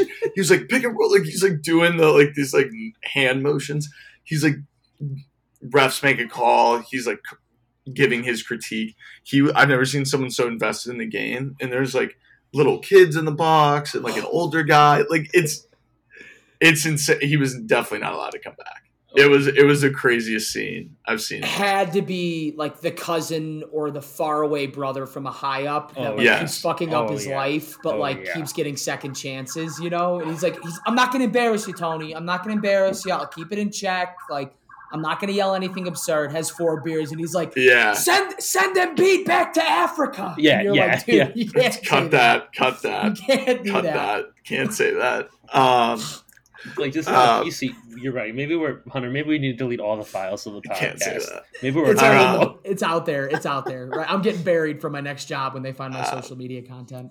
Yeah. Um well um yeah, the dude was the dude was bad. I it was definitely just like a, it was a Sunday game. No clients want to go on the weekends. You know, some guy or like family member, whatever, probably works there. Maybe he works there. I don't He's the janitor. Um, yeah, maybe he's the CEO. You never know, Hunter. But uh, right. I, I don't think he was. Uh, he was. He gambled way too much money on this No, game. Blake, Like way too much. It was a Sunday, like six six thirty p.m. game. it's the can't Lord's do that. Day. It's You the can't Lord's do Day. that. I, I think when we realized at first it's like oh he's having fun when when I re- we realized it was going off the hook one was the fourth quarter but there was like a foul on the floor like not two shots we're Yeah. talking on the floor reaching Right. foul. Three minutes into the second half. yeah we're nothing. talking an inbound and he is like losing it Yes. he's just like losing it. it's like I think this man needs to go home Right. You Yeah. hear you, someone sneaks out his bet slip. He's like, the dude took under four fouls in the first seven and a half mm-hmm. minutes. Like, Right. He, No. he's livid right now.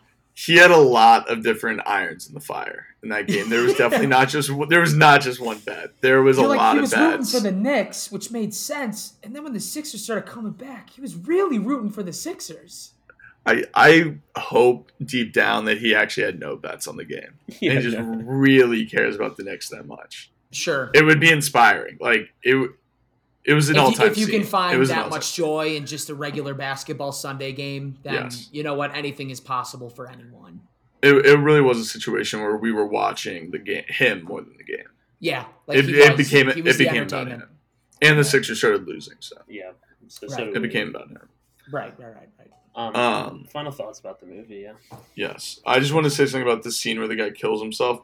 I thought it was like interesting how it was so dark, even though they had just announced the armistice. Like it Yeah. felt like as dark a moment as anything. Not Like just second because he gets into the infirmary.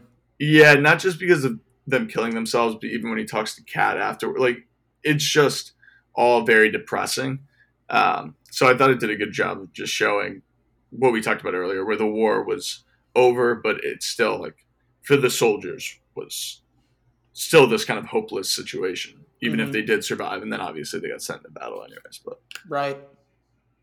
Yeah, and it felt Yeah. like a lot of people were celebrating, but uh, from Paul's perspective, at least, what we were getting, we were getting like his POV. But like a lot of other people were celebrating, but like at times wherever he went, whatever he was around, still felt dark, and like Yeah. maybe other people. Like Yeah. even when they were know. drinking, it felt like they were drinking to death. You know what I mean? Like every Right. like in the distance, it looks like they're having a blast. Then he gets closer, and they're like, "We won," you know, and it's like that's Right. not happy. and even the guy who did like confront Paul about the celebration was like clearly mentally ill. Mhm. right? You know, like it, it was no, there's nothing like positive. People aren't like cheering, whatever, in a normal way. It was Yeah. this weird kind of It was eerie. It was. An It eerie was. It was eerie, and then obviously all that bad stuff happened during it. But which made it worse. yeah. Can Yeah. confirm. and uh, something my last note on here. Um, so like when Kat dies and we bring it back to the Paul brings it back to the I wanted to talk about that too. Well, just that scene in general, but he goes back to the. Yeah, we, we actually could continue, talk about that final goose scene. Um, but ties into so like he brings it back and it's like, oh, it's such a shame. Like the doctor's like on the cease, like the war's over. is the last day. Very unlucky of him. Yeah, there still is that like one more battle. Um, And then Paul ends up dying at the last battle, like at the last moment, getting stabbed in the back nonetheless. And it's like, uh, I don't know. It, it felt so funny that like th- that guy's unlucky, but then we really see what luck is towards the end. Yeah. He lasted how long? We said Paul was lucky, right? He lasted 18 months, and then it ends like that, getting stabbed in the back at the last day. Right. That that's what luck shows you. Right. It's like an irony where he really was the most unlucky of all of them Yeah. because he had Yeah. to experience all of it and see Mhm. everybody die. Mm-hmm. And then in the end, it's like really the lucky one is out, out of the choices of the group, the lucky one's probably Ludwig, Who Yeah. died right You off know, the bat and didn't have to who just died right off the bat. Yeah. Or maybe Kat having to not die on that battlefield. Like in some ways, it's like he did die to get shot, but dying in that farmer's field is probably a lot better than like meeting a flamethrower or a trench shovel or something. You know, it's like it's just like or like Ludwig get your leg blown off. You know, yeah. yeah. and like sheer Shovel. terror. I don't know. It's like not a lot of good ways to die. No, there's not. No. The word trench shovel is gonna haunt me tonight. yeah. No, that's it's an egregious killing tool. Yeah, they, he uses it. Paul uses it. in Yeah. the first main battle, and he like hits Yeah. a guy in the forearm. It's like fuck. Yeah. That would hurt so like, Like, a bitch. Like a bitch. that would hurt so bad. trench shovel. I'd, I'd be. You get hit with a trench sure. shovel. He takes it like this. Yeah, he's like, hey, you know, no, Oh. no, not for me. Just- um, re- real quick, the last thing I wanted to talk on the ca- the cat scene that he died. I mean, I thought right off the jump when he was rolling up to that farm again, I, I kind of had a feeling something bad was going to happen because they'd gone a few times previously in the movie, and each time the farmer gets a little smarter and a little more out of pocket. You know, the first time he steals it and he runs away and he comes outside, he's like, "What the fuck?" You know, come on. And then the next time he shoots, and then this time it just gets a little darker and he gets locked in and it's a trap. And then you're sitting there, why'd you do that? Like the war, the war's pretty much over. What are you Right. doing? And then of course he gets shot, and you're like, I saw that coming, right by the kid. He's like, hey, he's like, hold on, hold on. He's like, hold on. Yeah. Uh, There's probably some kind of there's probably some kind of imagery about Kat being killed by a child with his son being dead, but Mm. I'm not going to psychoanalyze that. But I'm sure that's Mm. something. But Okay, I- I can I can connect those. I'm just going to throw that out there. Someone someone sure. else can break that down. Someone's done it. Someone's done it. Not us. Some- not that type of bug. yeah, I'm not I'm not sure how heady we want to get right now, but um, Uh, when he Yeah. does go back the second time, so Hunter he goes he goes twice, but like they go it's the second time when Paul goes in, and is like, I was like Paul's this is how Paul does. He got a little greedy at the end. He right. wanted the Yeah, I thought that too. He wanted the goose. He's like, you Mhm. just know something's gonna happen, and then they escape. But that little kid had that look, and then he comes back to kill Kat out there. So uh, Yeah. when they went in, I was like, this is it. That sucks. You Yeah, wanted boiled goose. boiled goose. What's that from? Lonely Island. The Lonely That's right. Island music Yeah, video for that's right. Uh, I didn't even consider that it was boiled goose. Boiled goose. Oh, all right. I don't. I'm out of notes here. If like, if you Yeah, have any some I- final ones. Um, Chicken no, I'm just let me. Um, yeah, it's chickens. I'm having trouble reading. Um, yeah, I mean, I think that pretty much, uh, pretty much covers it. Well, then I think it's time Yeah. for rankings, huh? Wait, let me check the Saber score. They lost. It's over. Three Oh, it's two. 31 seconds left in the third. Yeah, it's done. It's done. Sabres Uh, are shooting uh, 38 to 36. That, My- that was- I- this was a huge game. It's devastating. Gotta wear red Sorry and black next time. Hunter. I'm staring at Rachel right now to see if she jumps up in the air in the next 10 seconds. She doesn't Um, look too happy. Well, why It's he over. does They lost. They lost. My Bitch. the only, my only last Oh. point was just, uh, Let, give Hunter 10 seconds. You talk. Like, yeah, we gotta yeah, I let him should, I shouldn't try to fight through this. No, because you know you can tell when Hunter's like half watching sports in the background. Yeah, I'm locked Yeah. back in. Like he's I'm he's never really in. there. It's fine. Yeah, It's, yeah, yeah. Um, I do segueing into rankings. I did think that this was like one of the most like real feeling war movies I ever watched. Yeah. Yeah. Like I saw someone, I saw someone compare it to 1917. Like, oh, 1917 is just as much an anti-war, whatever. I don't think it's even comparable. Like 1917 is a very good movie. It's an easier movie to watch. Like I could watch 1917 with my mom. You know what I mean? Yeah. yeah. This Yeah. movie is very hard to watch, and I think that's a good thing. Like I think that that's the point. Um, but I don't know. I saw someone sit- make like this 1917 comparison, and like besides the fact that they're both World War One, I, I just feel like it's like different It scales. could be, yeah, everything. it's not even the same. I think it's just because World War One movies released recently. Honestly, Yeah, no, I- and even compared to like a Saving Private Ryan, it's like Saving Private Ryan, like we talked about earlier, like has like heroes and they had a mission, and at the end of the day, like Private Ryan survived, and there's like Yeah. this great heroic, the P fifty ones come over and blow up the tanks, and like everything's fine, and there's like this glory of the sacrifice. It's like very, in a lot of ways. It shows the horrors of war, but it also glorifies it, which is Yeah. fine. There are people that deserve that. You know, I'm not saying it's necessarily a bad thing, because it definitely does like honor the sacrifices that were made. But Mhm. this movie, I did like how it was. There's no redeeming quality no, about it it was it was you just know, war, war as because hell. that it almost, especially with World War One, that is the, like at least the narrative and definitely what the reality was. Just yeah, just was death, pointless. Yeah, just death, just There fighting no- over no like meaning to it. farmland. Yeah, well said. I uh, I was just like talking to Lily about the movie, and I was like, "One's probably good. You didn't didn't watch it." Um, yeah. It's not. I'm not. Yeah. Nah.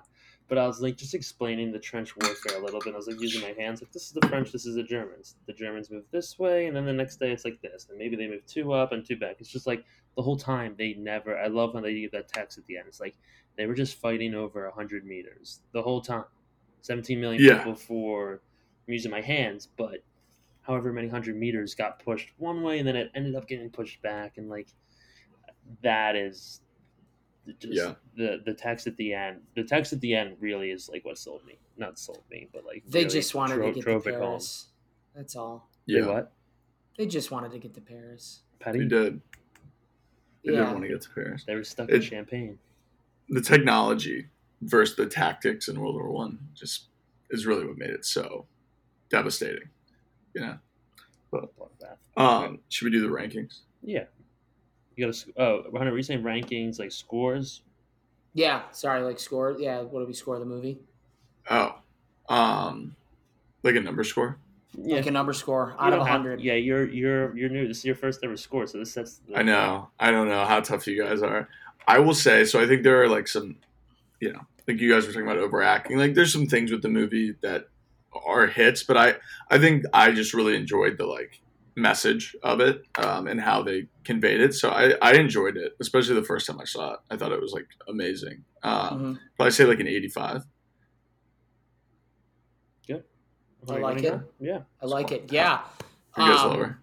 Yeah. No, I I'm higher. No, it's fine. Oh, you're high. Me and Hunter are generous. Yes. We're not. Maybe we maybe. I was too now no now I think I was too tough on it because I really enjoyed it. I just was if I it, didn't if know it where makes we you were. feel better, It's I a- already had my score written down, so nothing you would say was going to influence that. So I don't know if you thought that maybe we were going to react to your no, initial I don't score. know. No, Okay. of course, give your whatever score. I, It's hard. Okay. It's hard to come up with Um, a number out of nowhere. It's like I don't know. It's good. To- uh, yeah, I don't to- know. Right, right. Is Um, 93 perfect or is 100 perfect? You know, We don't know. Um, Uh, we, we, we, we flop around. It's fine. We- It- it's we all good. usually- I- we usually stay in the 80s range for just about everything we review, so it really doesn't right? Just to stay safe. That's what I was doing. I went with 85, just the Right, it's most. like- so you can't get yelled at baseline. for that. So It's baseline. like no matter what, any score you give is probably going to be higher than IMDb and then lower than Rotten Tomatoes. So it's like you'll be all right. you know, I'll take a risk to just push on the point that I really enjoyed the movie. 88 final score.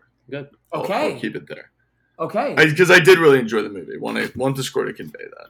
for sure. Um, well, one to all the points you said, I loved it, and two, I I love a war movie that that really does show it right. And and to your point, this is the definition of that, right? There's there's no mission, there's no goal, there's no there's no anything that really measures the whole thing, right? It's just strictly war. And the message that it shows you is like, this was fucking horrible.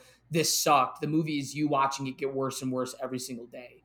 And with that being said, right, I, I really compared this whole movie to like that opening scene in Saving Private Ryan, right? Like just fucking crazy, bullets flying everywhere. What the fuck is going on?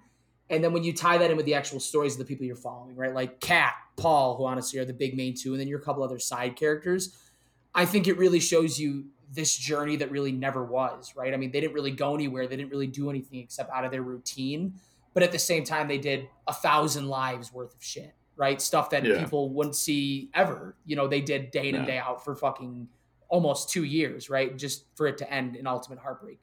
Um, so with that being said, I did like the acting, right? I, I think if you find a good movie, a, a movie is only good enough um, to read the subtitles if it's really fucking worth it, right? Like sometimes you might click a movie and be like, this movie sucks. Like I'm not going to read the subtitles, Yeah. whatever. Like I think the whole thing of too of this movie being made in German and following it like that just made it so much more intense because it's True. German's such an intense language, and I think it just added to the effect. Don't be shy. Um, so with Yeah, that, Don Cachet, It's their it's their story. It is. You know? yeah, I mean. I think that does matter. Like it's their author and yeah, their perspective. Very true, right? I mean, how many times have we all sat down and watched a movie from the true German point of view or the point of view of, of the bad guys in the in the wars that the US have been in, right? Yes. Um so with that being said, I also gave it an 88. 88 was my score. wow. There we go. So I like that. We're, we're dancing with the devil now. I'm figuring the show out. Yeah, no, I'm breaking. I'm breaking it down. I'm breaking it. Down. I'm not gonna say we're cookie cutter, but we follow guidelines. I like that. So, I don't know uh, what that means, but I like that. No, no one knows what that means. But I recently, well, just a little bit of structure. Just Yeah. a little bit. I um, yeah, there, there's you were like, you got notes. Well, we're gonna talk about the movie. I don't know. Yeah, I mean, I, I mean, I saw it right away. I'm, I'm happy we stayed on track as we did, somewhat linearly.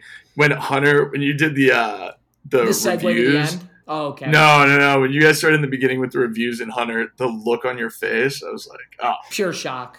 Pure, he, I he, just- wa- it he didn't even know. crossed He didn't mind. even know that was a segment. No, He didn't know that was a segment. No, just it just never even. I usually, I usually send there. three reminders, and this time I sent I like zero. So he didn't he didn't get he didn't get bumped. And there, look, the screen just turned white. He's looking for more right now. He's doing It still won't something, load. It still won't load. It still won't it, it reminds me of like when I watch the Barstool podcast, and I think it's, it's usually Billy, but like you know, but it's just like there's the one guy in the group where it's like they send what time they record. They have this group chat. Doesn't matter. No, Not not coming with notes. Not. No. But, you were on time. I was the. I managed. So we'll I was on time. I've, I've been a lot better of getting here at nine That's sharp. true. I'm proud of you. Thank Um, you. I, before I get to my review, so Yeah, what is it, Hatback Dan? No, recently I uh, it's because I haven't showered in years. Um, you don't have to announce Oh. that. well, that's why I'm wearing a hat. How does Lily feel? She probably smells you, you little pig. That's close quarters. Oh, he's got some mud flaps on that boy. Oh, um, all I was gonna say is I counted up Hunter, all, all of our scores, like for movies and TV shows, and like let's say total, mine's at 540, yours is at 538. Like there is Right. no. Every once in a while, I go too higher, you go too higher. I go. It's just like we're not that far off. Speaking No. of going too higher, I have a review for you. Um, yes, so as we may know, I haven't seen a ton of war movies. I've seen my fair share, um, but I really, really enjoyed this. And we've been talking about how it's like such an anti-war movie, and like the reason I thought that it got driven home so much because it was all show no tell. Like there, it wasn't dialogue. War is bad. This general's making me do this. It was all show. You got to come up with that on your own. Do Mm. you think what they're going through is bad? Worth it? So like that being said, like I mean, reading the subtitles became easy because it wasn't that dialogue heavy. So like I was fully immersed. I was really, really feeling the emotions. Like and in terms of sound design, cinematography, all of that was really, really well done and felt really, really big budget. So I loved it. I really loved it. Um, I gave it a ninety. nice. A minus. You know what uh, popped into my head with what we were talking about with just like the hopelessness of the movie, like not a real plot necessarily. Kind of reminds me of Platoon. If you guys have ever seen Platoon, Yeah, that's the I would only war movie I could actually think of where it like drives home the point of like the senselessness kind of of the conflict, at least in an American setting. Because I think it is hard. I think it's easier for American audiences to accept that when it's German, and I think the German people are very programmed. Like the wars were bad, we deserved it. Like hmm you know, like it's they don't have the glorified view of it right. that we keep because like we liberated the continent from fascism, and so it's Yeah. just a different perspective, you know.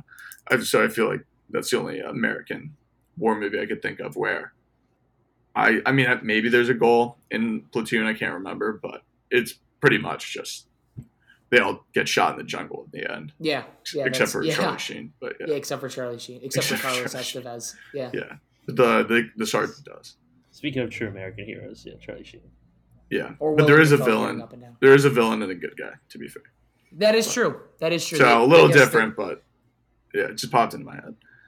No, it's a good point because I enjoyed this being from the German perspective because it's like us us three have probably seen total five foreign films, six, seven maybe. they- Yeah, I did. I- Yeah, We we saw Yeah. We'll count, can we like can we count Squid Games? That's a show. No. Well, then I- yeah, five. One time I watched this movie called M. It was the most cinema buff thing ever. It's like from the 1930s, Germany. And it was, I think it's sound. It's not, I don't think it's silent. I think there's sound. But this is like a total tangent, but just you, foreign films. This is literally the only one I can think of.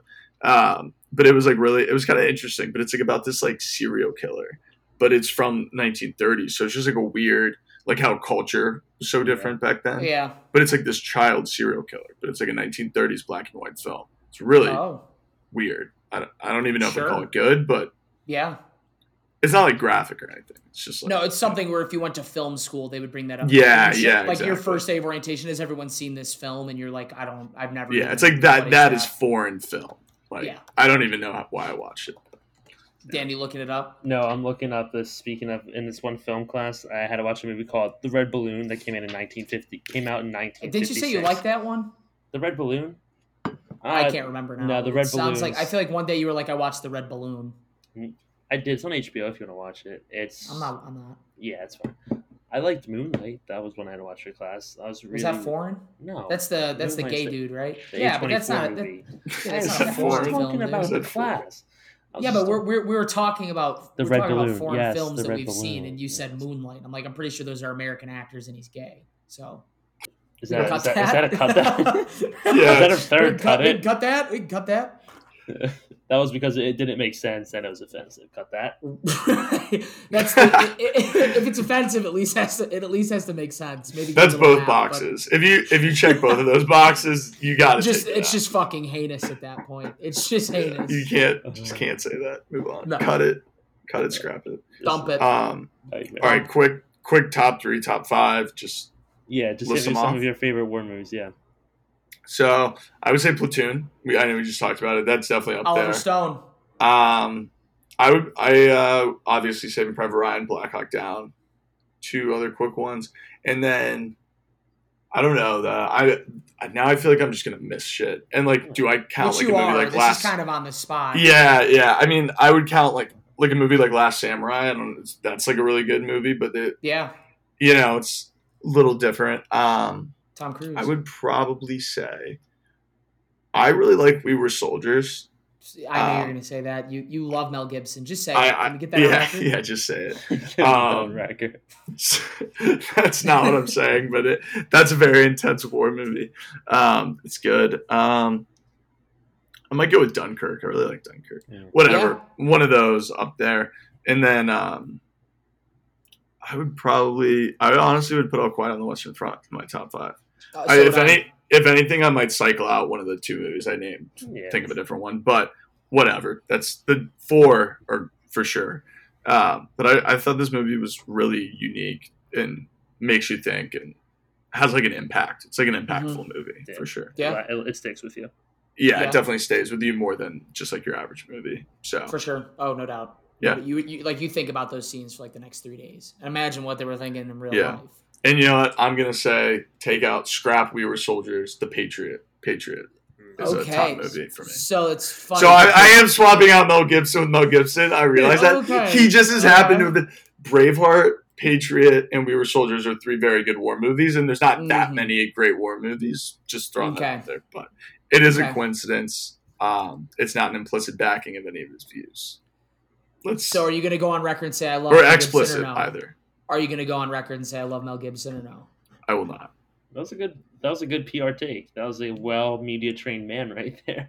Um, yeah, but too bad. Yeah, just the in minister case. of propaganda over here is going to spin you. Please don't, please don't use the term minister after the oh, because now you're starting to loop in. People start to wonder about the the review from earlier with World War II. mm, It's just Yeah. mm. we don't want to cut did any more of this. Let's just say two. Don't names. say it. Um, cut this. Cut. Cut that. Cut Yeah. this. Inappropriate.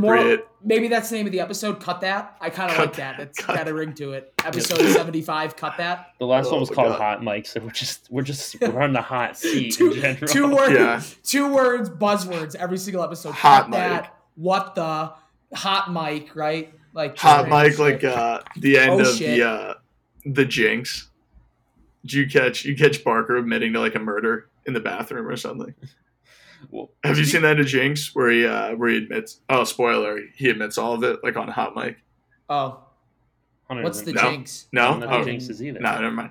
The Hunter Robert doesn't know, we're- Durst. We're. There, that's like a famous documentary. It's like about this rich dude, Robert Durst, who like was around these three people at different times in his life who all died.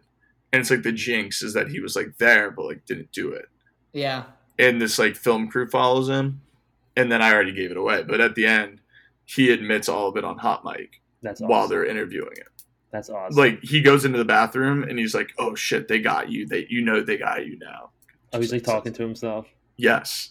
And they like it's Oh, like an fuck. HBO crew is recording it. He's like the son of this real estate billionaire uh, from New York, and the family still like owns stuff. Bernie Um, Madoff. So I'm just It's a- imagining this, this, the sound guy be like, Oh, he's- No, yeah, we- it- it's like the Bin Laden thing. We got him. We got him. no, no, but Ladies and seriously, gentlemen, we got him. get the fucking No. camera on me. yeah, that was really like that. That's like a big. That was a thing. He was on trial. I forget what happened, but uh, I would, I would hope guilty. yeah, he's super old now, so I don't know. He, he looked like he was gonna die. It was during COVID. I'm not sure how that check out, but He had tits like a forty. not a great guy. Robert No, Durst not confirmed, not a great guy. Oh, That's- that's what I'll say. Pondy. Yeah, Pondy's the coolest. He did. He did look sick. I'll send you. I'll send you a picture. Let me get a picture of this guy. Let me get a. He really well, looked. He really looked All right, bad. that, that could be the. It was like peak episode, too. COVID. It was like peak COVID travel or uh, peak COVID trial. He's like in like a mask. He's frail. Right. It was not a He's good. sitting It was there, not good. He's got this. His eyes are drooping a little bit. Maybe he's got the glasses on. Like, what'd you fucking say? You know, one of those. yeah. Um, Um, while I was looking it up, I'll name like the only war movies I've seen I can think of. Um, I've seen Dunkirk, loved it. okay. Seen Okay. Saving Private Ryan, loved it. That was a must. Um, I Yeah. liked Zero Dark Thirty a lot. Oh, Um, sure. Um, I liked Oh, this movie, movie. All Quiet on the Western Front. Um, other than that, I'm running pretty dry. Well, you're cultured. You call yourself the host of a movie podcast. No, I'm the guide of this Yeah, movie this is- experience. No, no, no, no, no. I'm not the host. This is a I'm, the, tough I'm, one, dude. I'm the guide for your movie and TV show experience. You're the guide, right? You, we're all writing this at the same time, Mm. right? Like you're you're you're doing this with your artists or with your Yes. listeners. Yes. Dan, have you ever seen Apocalypse Now? right That now. was one of mine. How about I get to speak, huh? No, no. I was just saying that that's a movie where it's like a war movie, but it's not a war. You know, it's like there's not a lot of battle sequences. It's more like a psychological show the how strange Vietnam was. I don't know. Yeah. You might like that. one. Okay. I So I'll let I'll, Hunter talk about it. I'll subtly pick. Should I say Apocalypse? Yeah, you're right. Maybe Yeah, it's no, one. talk about it. Sorry, I didn't mean to. All right. Well, up for you. obviously, I'm going to say Saving Private Ryan, Black Hawk Down. Those are all-time films. I've probably seen each of them 15 times. No joke. Um, I think All Quiet on the Western Front dem- definitely cracks top five. Like it might be three. Like it might go Saving Private Ryan, Black Yeah. Hawk Down, and then All Quiet on the Western Front. Like it's just it really good was of a movie. Yeah, it was. Um, and then I, I was gonna say Apocalypse Now, like, and, and to your point, you know, it, I guess it wouldn't technically be a war movie, but you get the occasional battles. but I, It is. I mean, it's about the Vietnam War. It's just the mission he's on. It's not as much like the traditional conflict. right, true, And- okay, I Also, I want. I uh, read Heart of Darkness not that long ago. Mm. Um, not to be a book guy right now on this Mm. podcast, but I have read we're not two book books. guys here. I have read two books, both under 150 pages in the last two years. So. Um, I read the I read the Alchemist. I read the Heart of Darkness. They're like this thick. So, but um, that movie is like it's like a mirror um, of Heart of Darkness, Apocalypse Now. Like the whole travel down the river, and then there's this guy. I forget the name. Well, clearly I didn't read that Of- one. But um, but I think it's I think it's the same name as the Of- Apocalypse Now guy. oh, okay, I forget what they call him, but um, uh, whatever. But it's that, that was interesting. So Hunter, you should read that. okay. He's reading Um, Rich Dad Poor Dad right now, so he's a little busy. Rich Dad by Robert Kiyosaki. It's a short read. Oh my God. Sabi. What does he even Um, talk about in that book? Uh, dude, I I got eight pages in and then wish I never bought it. Investing in your um, Roth IRA or something. I'm just trying to figure out my life, man. Um, I, I would, goes, do I not would, bring up retirement right I now. would, I was, I would say the Civil War movie Glory. I don't know if any of you guys. That's, have seen yes, that that's a great movie. with Matthew Broderick. I Yes. freaking absolutely love that. And then I just forgot the other one I was going to say. Um, Oh, I have- really forgot what I was going to say. I have this like There's a couple other ones. I this Survivor- very or American clear. Uh, sorry, go ahead. American Sniper. American Sniper. That's a great American movie. Yeah, I have a special connection to the American Sniper movie, but I can't share it. That's Gonna leave you with a cliffhanger. I'll tell you. I'll tell you off camera. What the Uh, fuck? Cut that. we are our viewers. Oh my god. Did he just say that on the hot mic? Did he just say, "I'll tell you off script"? Yeah, that was. You might have to cut Oh, that. God. There, there is a real story there, but it's not. It's not for the podcast. Me Um, and the because I'm a American bad Sniper guest. In love. Because I'm a bad guest, I'm not willing to share any real stories with uh, the, the public.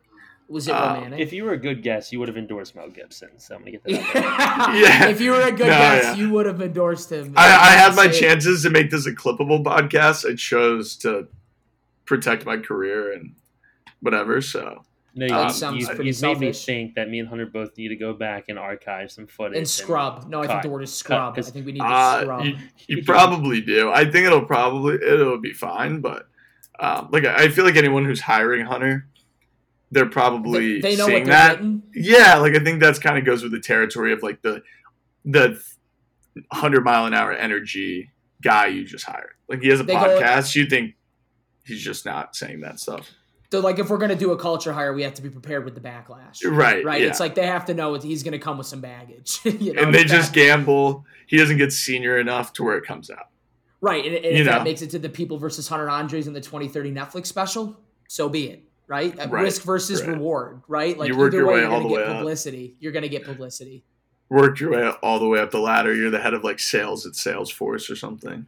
Right, and Just they're like, you literally Microsoft. said on camera, "I hate women," and it's like, Yeah. well, that's you know that could be mis that was misconstrued. Those were right? Yeah. Like That, play the whole clip. Play the whole clip. And, right when it's taken out of after I- context. Yeah. In the minutes after I context, said, we actually love women on this podcast. Five minutes after that, I said that. The issue with you is the context definitely would be worse. Oh yeah. Oh yeah. It definitely Yeah. would be No. Worse. Yeah, yeah, yeah, yeah. But we have to hope they don't have the whole clip. Somebody just sent them that five second things with like an anonymous email and said, "Here's what you need." Like an example of that would be you called Dan, I think it was Dan or me, the minister of propaganda, which in the context of the movie sounds a little weird. And then you went out of your way to reinforce that by saying Joseph Goebbels. Now I, You know, like if, if you if you follow the thread, it gets worse.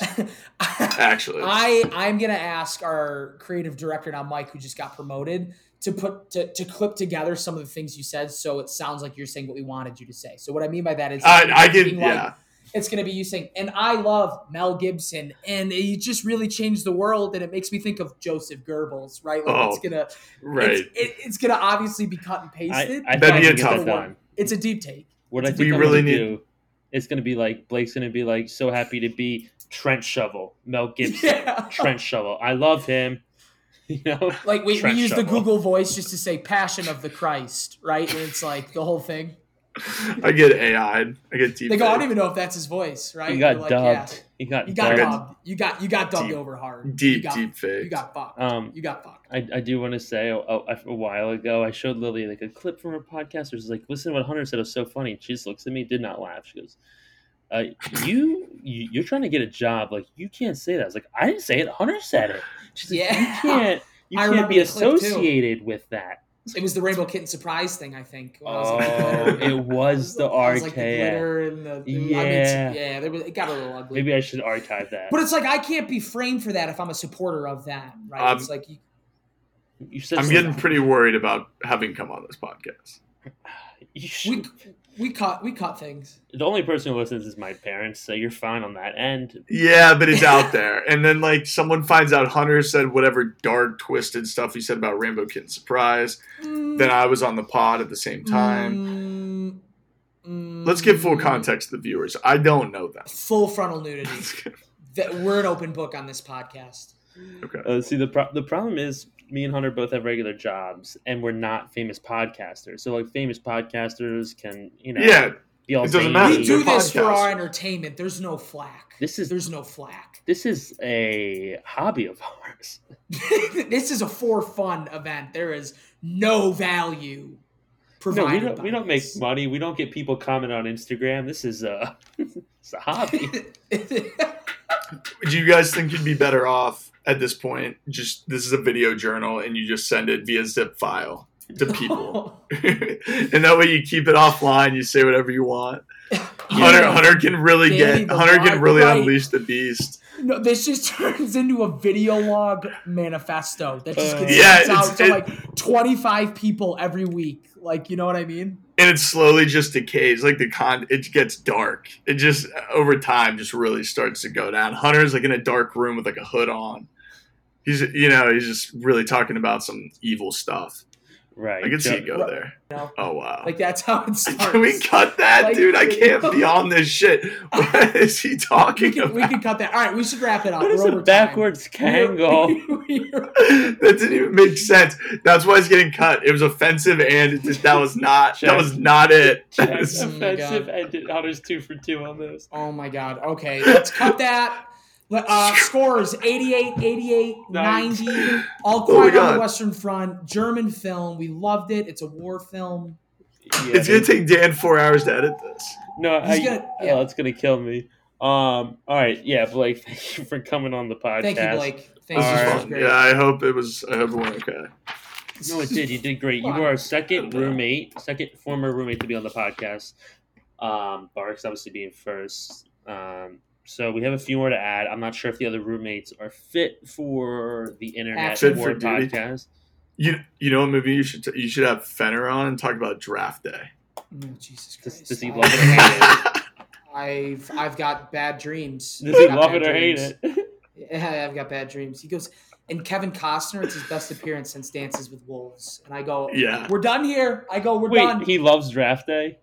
I'm sure. I have does. no It's idea, but it's Browns. it's about a it's a football movie about the Browns. That that feels like as much It in his wheelhouse as It, it. it hits home. Yeah. Honestly, it's what if you just Animal watched a game? Step You just like Right. watch like the Just 2019 alive. Steelers playoff game or something. Just watch it. That would be cut It's a down. steal I the mean, Ravens. those, there would be malicious words. Yeah, maybe like have them have a couple of bourbons. Just see what happens. Let's see what happens. Um, You're not going to be able to that- release it, but see That what would be happens. zip file. Zip file. file. That that's zip file. That's zip file. Yeah. No, I'm gonna name this, That's I, I've That's sat next. encrypted. That's zip file. That's encrypted. this podcast No. episode's gonna be named like P O D W R Y dot seven four four zip dot F- Backslash, backslash, F L Y. You know, zip. yeah, yeah. It's, dragon.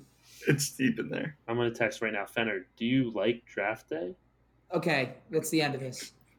This does, that doesn't need to be on recording. Maybe Oh, it does. you don't get to hit the that. stop button. I get it. I control I the just have to pee. I'm gonna be Who's- frank. Who's who's in charge of propaganda? Who's the minister? I He control the said it. He said it. Hot mic cut. Uh, thanks again, Blake. You've been such a great guest. Blake, thank We'll you for coming soon. on. It's Thanks for having William me. Guys. Blake. This was William fun. Blake. This was fun. William Blake, no last name. This uh, this went longer than my publicist said, but I, yeah, I was riffing. It was uh, it was. Uh, William Yeah. Blake. William Blake. William Yeah, Blake. it's fine.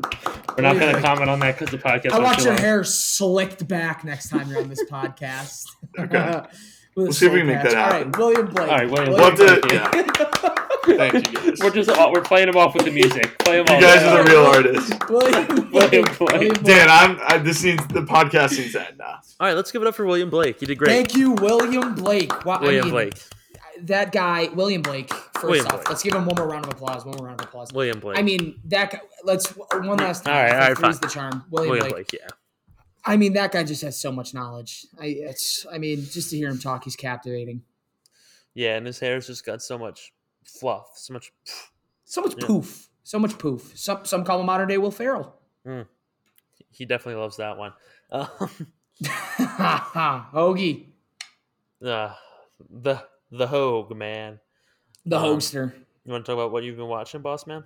Yes. What have I been watching? So coming coming close to the end of Modern Family. I think I have about two seasons left. hey. I mean, yeah, yeah, yeah. Hey, um, you know, I mean, when you get on the Modern Family for a night, if that's your show, then I mean, you're easily ripping off six, seven episodes, twenty minutes Right. a pop. I mean, they just flow. Maybe you're texting, doesn't matter. Um, I this weekend I watched three of the four Hunger Games. I have to watch the fourth one I recently I- watched the first. yeah, so so good. Um, and then Saturday night I came down with a little bit of a stomach bug, so I watched two two of them Saturday night and almost watched the third, but then fell asleep at like nine thirty because I was dying. Yeah. Um, I got back on the Yellowstone kick. Just finished all of season two. I'm on season three now. That has gotten better. Still a little, not the greatest show in the Let- world, but I like it. It's a good plot. You know what? Yellowstone. I will. I haven't watched it. I bet it's fine. I bet it's good. But it's the ultimate. This is the best show ever for two empty nester parents. Yes, two mom and. It's such a mom and dad show. living in the old days. You know, people their a- age. You're nobody. 50 years old. Watch it. Enjoy it. Have fun. Fine. And you know what's funny about Yellowstone is so I'm pretty sure they have plans to do like two or three more seasons, and they've already had two spin-off shows be released. Like they haven't even they haven't even they, their first spin-off show came out after the third season. Like Are they on AMC? no, they're on uh Peacock Huh. and Paramount and and Pa- Paramount Paramount Plus like has the rights, but Peacock is able to keep the first like Yellowstone and then Paramount I believe has I think the shows are 1923 and nine, 1879 or something like that. Confusing, but besides. Yeah. that, It's weird. It's like the first adaptation is them getting to Yellowstone, and then the second one is when they first set up their ranch, and like they're having multiple seasons. I don't know. Like it's probably the quickest pumped out expanded universe I've ever seen. Interesting. Yeah. Um, and then I just also rewatched the Batman with Rob Yeah. Pat. I really got to rewatch that. Yeah, I was just feeling it. It was like seven o'clock, ate dinner, had nothing going on, and I was like, yeah, let's put on the Batman. I love that for you. Um, Thanks. What about you? What have you been watching? yeah, so Lily um, really forced my hand on this one, and I'm, I'm not mad about it. Um, but Showtime, um, it was an Emmy nominated show last year. Season two's coming out on the 24th, but that would be Yellow Jackets, Gonna need the user and pass from you, old Um, buddy, old pal. not mine. Gonna need you to steal that, old buddy, old pal. you can find someone. Uh, you have like three of mine. You can find one. Um, we're supposed to be co-anchors. Co- you are the Regis to my Kelly. I'm the Kelly to your to your Michael Strahan. the the worst you- that the worst ever was when like you asked me for my Apple TV password. Fine, I gave it to you, and then like Oh, three weeks later, you asked for it again. I was like, Hunter, what the fuck do you need? He goes, like, I need it for out, and then No, no, no, no, no, no, no, bullshit. You said I need it for the TV in my bedroom. I go, I fuck got you. it multiple screens, multiple screens. I know, but it's, it's just an, it's just, and I gotta give you the pat, whatever. Um, so Yellow Jackets on Showtime. Um, it is about a girls' high school soccer team whose plane crashes and they have to survive in the woods for, I believe it's eighteen months. Um, you get you get crash life, you get post crash life. Um, building building the settlement, finding your routines. no you get you get adult them you know you get both at the same time um it's like lost very much like lost um but all girls um so What it, kind ha- of party? it has that um sort of mysterious feel about lost like what's really going on here in the woods this isn't normal this is odd this is interesting behavior um but I've really liked it. I really, really enjoyed the first season. It was like awfully disturbing, like made my Sure. stomach hurt a lot. Like it, Sure. it really stuck with me. And it's the type Like they're that- they're surviving. Like they didn't just run into like canned beans in an old shack. I mean, they're eating Bethany's leg. you get. Um, it sticks with you, and there's Yeah. also like there's something creepy. Why there's some creepy shit going on. Um, that's the type of stuff Lily really likes. It's not like Uh, uh, paranormal, is it? Like it's not like there's there's demons. All yeah. right, no spoilers. I mean, No, uh, it, it it pushes. It's just like Lost in that nature where it's like there's so much something maybe more hallucinating. Oh, okay. something bigger's going on. Why, Okay. why is that? What is that? Why was that here before? Right, right. Um, why did that animal do that? Why is that person acting like that? okay. But it's still ground. It's very grounded in reality. yeah. Okay. Um, cool. Cool. but I liked it, so I'm gonna watch this one too. I recommend for you. Nice. Um, not my favorite show ever, but it's, it was a sure. buy. That's um, good. So that took up. That was you know that was a binge. That was a It season. was a chunk. binge. Chunk of your time. Um. So other than that, I um I finally You got. did a- watch All Quiet on the Western Front. You did that. I did. I got to start. I started Full Swing on Netflix. The Nice. PG, the Oh yeah, I started Drive to Survive the new season. Um, well. I got to work on both of those, and then um I've been watching Chef's Table Pizza on Netflix. Okay. Um, that's pretty good. And then haven't watched Poker Face in a while because of Mm. Yellow Jackets, but I'll get back on that. And then Mm. keeping up with Arrested Development, but I have seven days, which Mm. is kind of sad. But I think I just finished the first season. nice, George Michael. Yeah, George, young Michael, Young Michael Cera. he's everything. He's great. He's he's he is the heart. He's the songbird of his generation. He's He's he's, just he's my tween rocking- heartthrob. He's just rocking the Bluth um, banana stand. Loves He's his just cousin. he's the definition of that awkward preteen going through hormones post teen that's still a little awkward kind of guy. It's the best. Yeah. Young Michael Cera. Yeah, young Michael Cera. Um. Oh, Mandalorian, Last of Us. Yeah, right. Bad Batch, Last of Us. Yeah, Yeah. yeah. Life's A been lot of new shows coming out soon. I mean, the next month and a half, we're gonna get a lot of releases. Lasso, Succession, Barry. Barry's coming up. Mm-hmm. Things are heat. Oh, Yellow Jackets. Yellow Jackets. Oh, the new season's gonna drop. Yeah, the twenty fifth. Is that season two? Yeah, Cool. it's Very catching cool. a lot of buzz. Good. Hmm. B, Ah, did you catch Got that? it. Got it. Got it. A- Ah, ah. Oh. I will say also something they did well. It's one of those. Um, they played the long con. They didn't sell all their cards on season one. Good, good. I like that. Yeah, because then it's you can. I feel like the best TV shows can drag out one plot for a couple seasons because that's what keeps you invested, right? If it's a new season, a new storyline every time, you just know it's going to get resolved by the end, you know. So I think it takes away a little bit of that suspense. Yeah, like going into it, you're like, I think I might get to when they get saved. Like you think you might make it all the way. Right? You you, th- you think you're four episodes in and it's going to happen. It's like White Walkers in Game of Thrones, right? It's like you're you're expecting them at the end of season two and they didn't come till season seven. Mm-hmm. And then last thing about Yellow Jackets, it's on my mind. I mean, I would like for you to watch uh, Password, obviously, pending. Um, when they go to like present day, they only follow four of the girls who crashed. Makes you think everyone else died. And like, I'll say, like, there's probably like 25, 30, whatever. But you're like, maybe everyone died. But like, I also think people survived and they're just not letting us know everyone who survived. So you have to go the whole season yeah. being like, if I don't see them die, they're not like I, I don't know. So I thought Yeah. that was another cool little keep me in. For sure. Um, I like that. that is it though. So thank you for tuning in. Thanks to Blake for coming Yep. on. William Blake. Um, and since Wednesday will be Women's um Suffrage Day. Women's History Day. Um, I got a quote from a woman. Okay. Um, I I looked up quotes about women. It- I have a feeling. uh, that's that's Amy Poehler. Let me. Mm. Can we Mm. can we get a little more famous? Like I want Maya Angelou. Um, when women take care of their health, they become their best friend. That that works for everyone, Maya. It does. It does. Yeah. Take No, care of your body. All encompassing. I would say that quote is. You can you can relate to that on many different levels. Um. Yep. Thank you, everyone. Thank you, William Blake, for coming on. Such a pleasure to have you on. First William Blake. time. William Blake, uh, All Quiet on the Western Front, The Last of Us, Mandalorian, and everything else in between. We thank you, Hollywood, you corporate bastards. Um, I'm also watching South Park as well. That's that's back Yep, and it's yeah. new episodes every Wednesday or Thursday. Um, I have a feeling. Hollywood. Yeah, I have a. It, today's Monday, obviously, and I have a feeling on Wednesday Rachel's going to text me and say thanks for wishing me happy Women's Day. I just have a feeling that's going to happen because I forgot. Just a feeling that's going to happen.